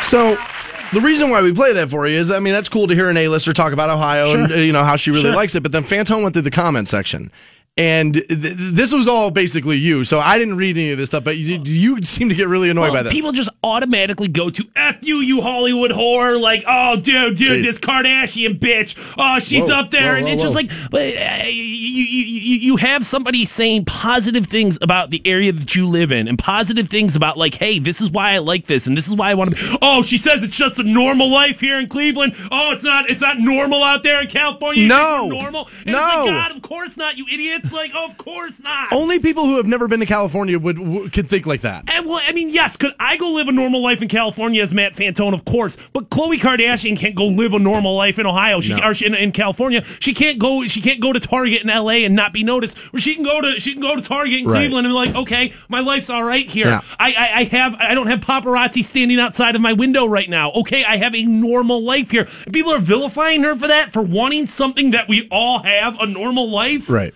God, I, I understand. Okay, reality TV You don't pick shows who you were born to. reality TV shows aren't your favorite thing, and you feel like the Kardashians are dumbing down society and all that. Fine, whatever. And it's all true. Sure, but I mean, welcome to pop culture, dude. You don't think Right. you don't think we haven't been fighting this battle forever? And when somebody in that pop culture finally comes out, oh, ESPN hates on Cleveland all the time. National news they hate on Cleveland all the time. Oh, dude, everyone hates it. Everyone hates it. Everyone hates it. Someone comes out and says something positive, and you're gonna bitch about it. Yeah, I mean that's kind of crazy. God. And and dude, the dumbing down of America. I mean, for five years, everybody was running around sounding like Bill and Ted. If that didn't dumb down America, Right. I mean, so Right. come on. I mean, we, we at some point we just got to be honest about what's happening. But I, I I am a person who's moved out of Ohio. I can't even count. I've lived all over the country, and so I can't even count. But I have moved out of this place a million times. And I, w- I will speak. And dude, I'm one of these people. Dude, you cannot say a cross word about Ohio to me if I'm not like if if, if I move somewhere else, somebody talks trash about Ohio, uh, we're getting into it. Okay, but so I've defended this place tooth and nail my entire life. I believe I am nothing but a great ambassador for this state. And you're right about this.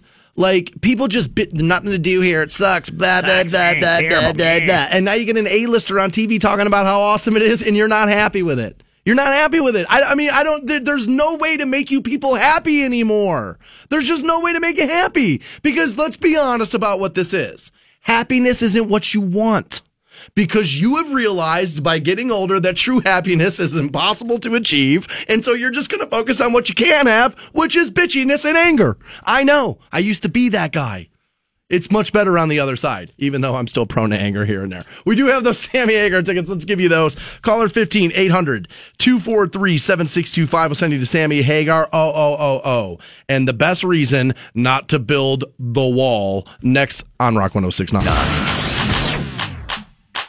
Welcome back to the Stansbury Show on Rock 1069. We're online, at WRQK.com. That's where you can see that video of Khloe Kardashian just gushing about how much she loves Ohio. That's online for you in the Stansbury Show section of WRQK.com. It makes me so angry. I'm so pissed at Khloe Kardashian. Yeah, I know. I, I, I tweeted out. People like, I hate her. I'm like, okay. wrong with you? Well, then, then do you hate her? I mean, fine, hate her. I don't care if you hate her. It's I think it's weird that people constantly bitch about how Ohio doesn't get any credit. Then one of the biggest stars on the planet gives us credit, and people hate it. It's weird. I think that says more about you than it does about Khloe Kardashian, but whatever.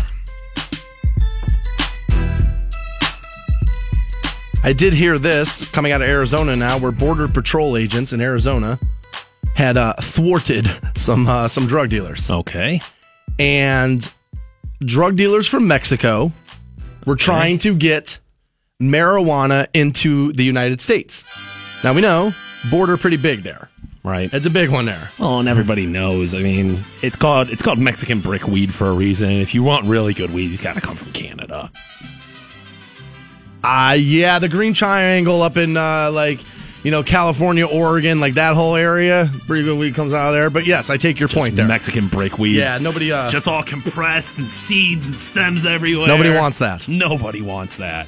I don't even know where to get that anymore. but apparently, dudes in Mexico had built a huge like old world catapult, and were like just catapulting bags of drugs over the border. God, we need to go down to the border. You and me just looking for bags of drugs everywhere. The device appeared to be constructed of a square tubing and a heavy spring welded together with rope tied around parts of it. It was powerful enough, listen to this, to sling two bundles of weed weighing uh, about 50 pounds into the United States from Mexico. 50 pounds of weed's is a decent amount of weed. It's a ton of weed, dude. I mean, 50 pounds? Uh, this is about five, six days ago when they approached several people near the fence who then ran away um, because they were waiting on this side of the fence for it. They searched the area, found the drugs, and then oh, obviously the border agents called Mexico, who then took the catapult and then dismantled it.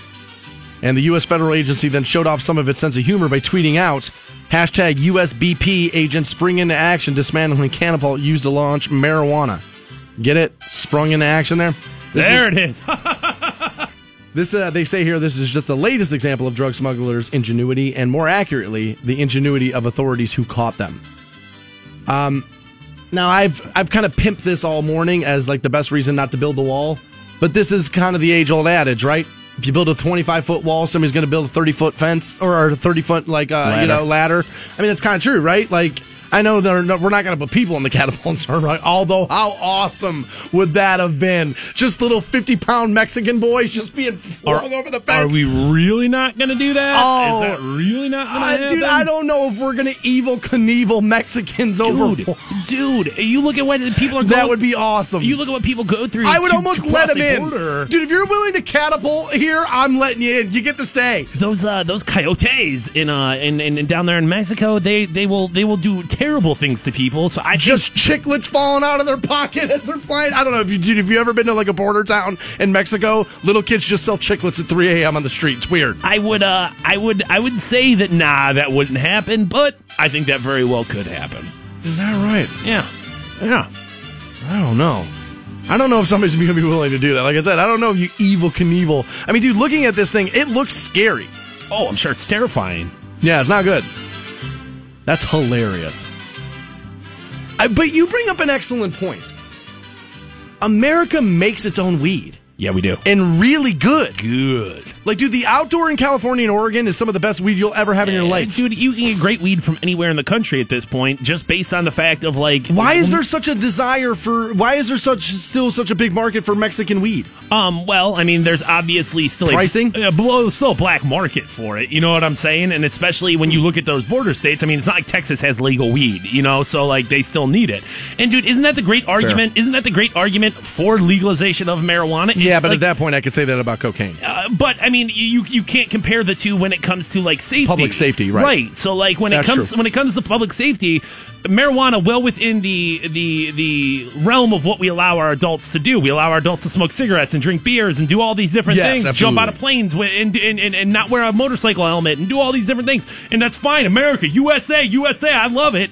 But if you want to take money away from Mexican cartels, if you want to take money away from drug dealers, it's the fourth biggest cash crop in the country. Like how how is that not eh, right there argument enough of like, well, if we legalize weed and we produce it and we tax it and we regulate it, then these Mexican cartels, where's all where's all their money come from? Here's the weird thing about uh, uh, uh, about marijuana too is that like your local weed dealer makes no money off of it, but Smokes for free, right? But cartels make a ton of money off of it because the more you sell, the more money you make. Like an average like local drug dealer, you're right. He's just trying to get what his end of it for free. Right, trying to get high. You might make a dollar here, a dollar there, but you're not making a ton of money off of it. Eh, right. I mean, you're not Unless making you're moving like weight, as But they call even it. then, even then, if you are a true to the heart, like full throttle drug dealer, that's your nine to five, that's your eight eight, eight hour a day job. Um, number one, you're not working eight hours a day. Number two, you ain't making much money. There's a lot of a lot of a lot of issues that go in there. You're you're, you're eventually going to get robbed if you're a regular drug dealer. If that's your gig, is like you're a drug dealer. Sooner or later, somebody's going to rob you. Sooner or later, you're going to get arrested. There's associated costs that come along with these things. You're going to give up. Hey, here's three thousand dollars, dude. Get me as much weed as I can. That dude just leaves with the three thousand bucks. What are you going to do? So, like people who think that they're going to be drug dealers, listen. If you're cutting your boys off because you have a good hookup. Fine, whatever. But like, if you think that's your life and that's who you're going to be, it's like, oh, I'm gonna, I'm gonna be a dope pusher. I'm gonna Well- be, a, I'm gonna be, I'm gonna be a drug lord. Here's the other thing. about? There's more violence in the marijuana selling game than people think too. For sure. Like I'm telling you right now, if you just pick up a couple of pounds of weed from somebody and you start selling weed in an area and you don't know who normally sells that weed in that area, I'm telling you, they're gonna knock on your door and there's gonna be a problem. It's gonna be big boy school at that point. Dudes take it seriously. Don't Kids get kidnapped and locked in basements all the time until somebody pays money. Don't be a drug all the time. Don't, be, a drug dealer. It's not smart. No, it's not. No, it's smart. Now, attention, our drug dealer. Don't you dare get out of this business, or you're dead to me. It's good. It's sm- it's smart. You want to do it. It's the best job you've ever had. It's good. You'll be dead to me, man. Can't have it. Um. All right. So uh, there's catapults going. There's there's tunnels going. Is there any way that you feel like, all right, here's how we can cut this off at the pass and keep those Mexican drug cartels out of out of America? Is there anything we can do? No. No. There are certain Son of a bitch. there are certain world problems that you got to understand that are too big to solve. Yeah. But that you still fight against. Okay. Okay? And uh, and I believe that this is one of them. I believe in a stronger border. I do, totally do. I, I've always believed in a stronger border, and so did the Democrats, so don't just hate on Republicans for it. Okay? Now, the wall's a little crazy. I think we all kind of know that. The wall's a little Well, crazy. it- it- the wall's just too much money. That's what I was going It's to just too much is, money. Is, is the if it made number it. sense, you know me, I'd be like, I don't care, lock them out. What do I care? I, and I wouldn't. But it just doesn't make financial sense for us. But I believe in a stronger border, and it's one of those things you're never going to totally fix. You know why? Because this legitimately, even though fat, lazy, entitled Americans have forgotten this, this still is the land of opportunity, even though everybody's oppressing you. It's still the land of opportunity. And so everybody is always going to want to come here. I have long said this. America's first and biggest mistake, well, slavery, that's a big one. Yeah, That's, that's a big let's put a pin in that. That's right, obviously the biggest. big one. The second biggest mistake this country ever made was this place is awesome. Let's tell everybody it's the greatest. What we should have done is looked around and said, oh my God, this is paradise on earth. Shh. But no, we had to whip out our big America penis and go all around the globe telling everybody how awesome we are. And surprise, they all want to live here now. Dude, I gotta tell you, dude, put me in charge. I do, we, dude, America would have been 60 people deep. It would have been me, a bunch of people who love me, and like a couple of you would have made it, and it would have been awesome. Where where can I find out more about this big American penis that we're all entitled to? Do we get? Do, do I have to? What I have to fill out a form for that? Is that like an Obama phone? How do I? How, Sorry, bro. How do I get a piece of that? Sorry, bro. I'm a Gaga fan. I was born this way. I came with it. That's the way it goes.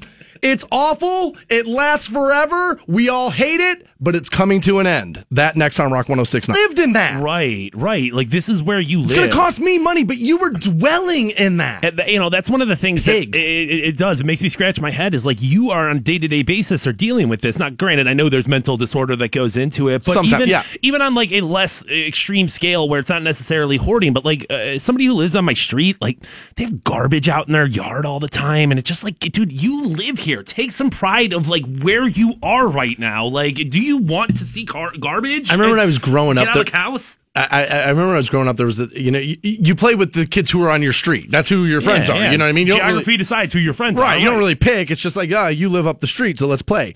And there was a kid who I liked hanging out with, but my parents didn't like when I went over there because their dog would just take dumps in their driveway and they would leave it. And listen to these, listen to these white trash people. They would park their cars on the street. And just versus- let their dog dump it out in the driveway. versus pulling into the driveway or parking in the garage. Like, what is the like? What's the, the like? That was two adults in a house making that. Deci- that's a decision. Yeah, I mean, I, under- Gross. I understand laziness kicks in, and like, dude, there will be times when I'm like, Dude, my place is trash right now. right, and that Trashed. happens. But that's not like that's not the same as living in a garbage Squalor. dump, right? Right. And just it's terrible. It's a different thing. Come on, people. I don't understand. Come on. So one of these things that we all hate, most of us anyway, Yeah, ninety percent of us, I would say, yeah. apparently, is over. Okay. Well, Meteor- good. meteorologist Mark Johnson from Newsnet Five All right. has claimed that winter, weather-wise, is in fact over. Hell yeah. Now he says before you like start screaming at him, Hell yeah. he says winter technically consists of December, January, and February. Right. He's like, so in the weather books, winter has two weeks left. He says spring begins March 1st, and by looking at the computer weather guidance models, he says we will not see any sustained cold throughout the end of this month. Now, I have like uh, I just have an iPhone, right? So that's Okay. like that's the weather thing I use. I think that's what most people do is just, just look at what see what's on their phone, right? So on my phone, according to this, you're going to reach about a high of about 35 today, but tomorrow 51, Saturday 60, Sunday 60, Monday 61. Put a pin in this. We're going to be out Monday, by the way.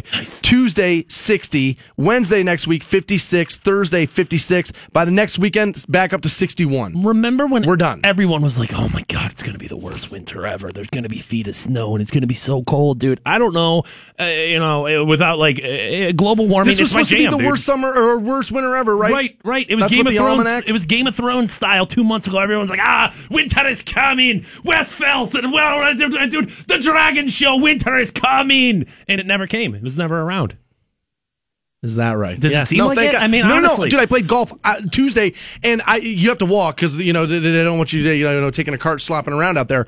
But by the middle of the round, I took a lay, I took a jacket layer off, and I took my snow hat off. Last year, non-existent winter. Another, another like eh, no real little, winter. little easy, yeah. And the year before that, dude, I can distinctly remember like it being Christmas and like, oh, dude, it's pretty warm out I don't remember here. that, but I'll take your word on Uh, it. it. It just really has gotten to the point of like, at first I was like, well, the weather is just getting pushed back. Where it used to be December, January, February, now it's January, February, March, winter. But that's not even the case anymore. Nothing. You know, people are tweeting me. Go, I hope it snows in June for you. What a dick, man! Why? Yeah. Why? Why? Why you hate me, man? Why? Why you hate me? Chief meteorologist Dan Stansbury. Thought we were buddies. Then. Yeah, no, dude, this is good news. I mean, I, like, here's the thing. I like seasons. Yeah. I'll take fall. Fall's probably my favorite time of year. It's actually fall is my favorite time to golf for sure. Um, but a, a little, you know, a little cooler, not as hot. You're not sweating your balls off out there. I like fall a lot. Spring's great. Summer's obviously is nice. I just uh, maybe it's the old thing, and maybe it's that I, I'll admit, like I don't ski, I don't snowboard, I don't own a snowmobile anymore. Right. So like that, I don't really do any of that kind of stuff anymore, like I did when I was a kid. So uh, I just find like winter's just for me just sucks because I don't enjoy Right. it in any way. It's I'm not- cold. right. You can't go anywhere. You don't want to do anything. It's dark all the time. So- but if we're dealing with winters like this for the rest of my life, good. I don't No, care. global warming, Right. bring it on. Right. I don't not- care. I support it. I always say I don't have kids. This planet can burn, dude, burn to a crisp in five years. I don't Whatever. care. Just wait till he's 50, at least so the guy can smoke cigarettes and get hookers, all right? Dude, the, I might get hookers before. Four- 45, yeah, dude, 49 I, I. I always say 50, but I mean 45. I do. I got four, dude. I got five. I got just under five years to go. You, what do you see the advent calendar I have for that? Oh my god. Uh, we do have a four bag of tickets for the Canton Charge. That game is on the 24th of February, and you'll get hooked up with those next. Hang on. Six nine. Welcome back to the Stansbury Show. Rock 1069. We have those charge tickets, four pack, as a matter of fact, on the 24th of February. That game will be played. You're going to be in the venue here shortly. We'll pass them out. And uh, I didn't know this until this morning, until I got to work, but apparently Monday is a company holiday. Indeed, it is. Apparently President's Day You betcha. going to be a company holiday. And uh, we didn't. e- we weren't even given the option. I came in this morning. I opened an email and it said, "Hey, make sure you have bus stuff in for Monday. Take the day." And I was like, Okay. you betcha. "Am I being Presidents, yeah, USA, USA. okay?" I mean, yeah, I guess I'll stay home. I mean, dude, it's going to be 60 degrees on Monday. Your boy's happy to stay home. I'll be playing golf. Yeah. I like it. All right. Um, uh, so this just got tweeted out, and I haven't even read the whole thing yet, but uh, but we're gonna let Fantone kind of like uh, get off on his love of LeBron James here. Okay. I have a little Jordan Okay. v LeBron stuff here. Okay. Okay. This brought to you by uh, the Herd with Colin Cowherd. He just tweeted this out, but I but I, I I like this stuff because I really like LeBron. I feel like all things included. I know not just championships, all things included. I feel like he's kind of past. Jordan only played 1,100 games in Chicago, and then he left, and there was clear erosion. Kobe played 20 years, but his last three fell off the cliff. LeBron James is now at 1240 total games, and there is no sign at all of erosion. Now, I heard Chris Broussard say this the other day, and this is why I wanted to bring this up. I heard Broussard say yesterday that he does see clear erosion with LeBron James, and that is that he does not finish at the rim as well as he used to. Not even just as often, but when he does it, it's not the same level. is Uh, well, that true? uh, I don't know the NBA well enough. Those thunder dunks that LeBron is so famous for, I think at this point he's like, dude, I'm old. That takes a lot of energy and, Hurts, and it right. hurts, and I'm old. And uh, do I- is there erosion on LeBron? I, I, I it's where do I want to put that? Uh, Right now, no, but it is coming soon, and he's going to get punched in the face with it. But the good thing about LeBron is, is he is more than a smart enough basketball player to change his game. Some And say that's, there, you've seen that already. that Right, he's and you already done have. it. And that if uh, Jim Jackson said yesterday, he's like, if you really watch LeBron, he knows when to like dial back during the game to make sure he has it in the fourth quarter. And and it, well, do you know you need to be playing 100 percent 100 percent of the time. You can't take any breaks. If you do, your pussy and Jordan's better than Well, they said they say if you go back and you watch Jordan's games, he did that too. Midway through, right? Yeah, of course. Because, the greats know. because well, the greats know. Athletes should know that zero is when it counts. When the clock hits zero zero, when it's the ninth innings over, that's when the score counts. You can win the damn football game like the Atlanta Falcons did for the entire Super Bowl, and if you're not winning See, at zero zero zero, Here he goes. it does not That's why I did matter. If you don't win in Look. June, it does not matter. There's no stopping him. Uh, it- it- LeBron is going to fall off. It's father time's undefeated in sports and always will be. But he's taken good enough care of his body. He is a smart enough basketball player, and he knows uh, he knows what he's dealing with, and that's why he will have another. Uh, LeBron James, arguably going to be the best basketball player for the next five years on the planet. Next uh, next four or five years. Oh, you think? I mean, there's no way. I mean, KD's younger, right? Three, th- I think he's got three, four, or five years left to being the best basketball player on all the right. planet. I mean, uh, A- after he falls off, let's say it's three years, let's say it's Still five gonna be years, top 10. right? And let's say he falls off a little bit down that list, he's still going to be top ten. It's, LeBron is going to be a top ten NBA player until he retires. I, I, I- I 100% believe that. Yeah. I mean, I, I mean, there's no denying it. He's just freakish. I mean, the guy's 6'8", 250. I mean, he's just freakish. I I mean, he's he's a top ten, uh, you know, rebounder, scorer, assist, and uh, dude, he just leads in so many different ways. And that- right? And I mean, in ways in ways necessarily that that that, that Jordan just didn't have. He Well, Jordan might have had that one. Well, yeah, but he just he just didn't have the same uh, basketball prowess. He didn't have the same you know diversity in his game. And I, I mean, listen, you can hate on LeBron. You want he's a baby, he's a bitch, he's a crier, he's a whiner. He's the best basketball player on the face of the planet, the best athlete in Northeast yeah, Ohio. I mean, he's a, li- he's been a little whiny lately for me, but uh, but I- but yes, there's no deny. But again, I always say, just because you don't like something about somebody, you can't be like he sucks because that's just haterade. But uh, uh, he's been a little whiny for me. I did see this yesterday, and this is how good you have to be. Like you have to be in order to say this about yourself. You have to be transformative. And somebody asked him about Kevin Love being hurt, and he just said, and you could tell he was a little defeated, and he was just like, "It sucks." He's like, "This sucks." And he, dude, again, LeBron has dealt with this more than Jordan ever did. Go find me the finals when Scottie Pippen couldn't play. Go find me the finals when Steve Kerr couldn't play. Go find me the finals when Horace Grant. Notice, dude, I keep listening to a lot of games for, or a lot of guys for Jordan not having any help. I'm listening to a lot of names, right? But those guys were healthy all year. LeBron's dealt with that more than more than Jordan did. That never gets factored in. I kind of forget where I was going now. I uh, Jordan, LeBron, anger, charge tickets. you know, I, I just think, dude, uh, LeBron's being judged unfairly these days. Uh, He's a little whiny. Oh, this was so yesterday about Kevin Love. This is how good you have to be to be able to say something like this. So they were talking to him about. it. He's like, you know, it sucks, it sucks, and they said, well, you know. Do you still like your chances in the NBA finals? And again, you have to be so good to be able to say this. And he just looked in the camera and goes, Am I still in the lineup? Then we got a shot. If I'm in the lineup, we got a shot. And I was like, and at first I wanted to be like, God, how cocky is that? And then I just sat back on my couch and I was like, well, when something's that true, It's athletes, dude. I mean, like when know, it when it's that true and right, there is supposed to be like people always say to me, you know, you're a little egotistical, and I always say, Right. if you don't have an ego, this room this this room's not no good for you. You kind of need to be egotistical to have this job a little bit. And I always say, and I like to point this out that you know, once I walk out of the studio, my ego reduces by like sixty percent. But in here, yeah, you kind of have to like rile yourself up. But when I heard him say, like at first it did, it kind of crossed me, and I was like. Ugh, that's kind of ugly. And I was like, well, it's that true, though. I, I'm, I'm sure when Tom Brady was asked, "Hey Tom, dude, Gronk's out. He's rest of the season. It's going to be terrible." And I'm sure Tom Brady just looked at the camera and said, "Well, you know what? Gronk is out. I quit. I'm not good enough." No, of course. No, but he, but again, but the language would be a little different. Well, you know, we got a team and it's a team guy, next guy up, this and that.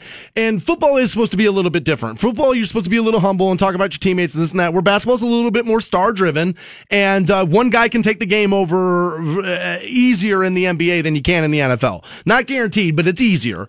And uh, but when I heard him say, I was like, at first, like I said, I was like, at first, I was like, wow, that is really cocky.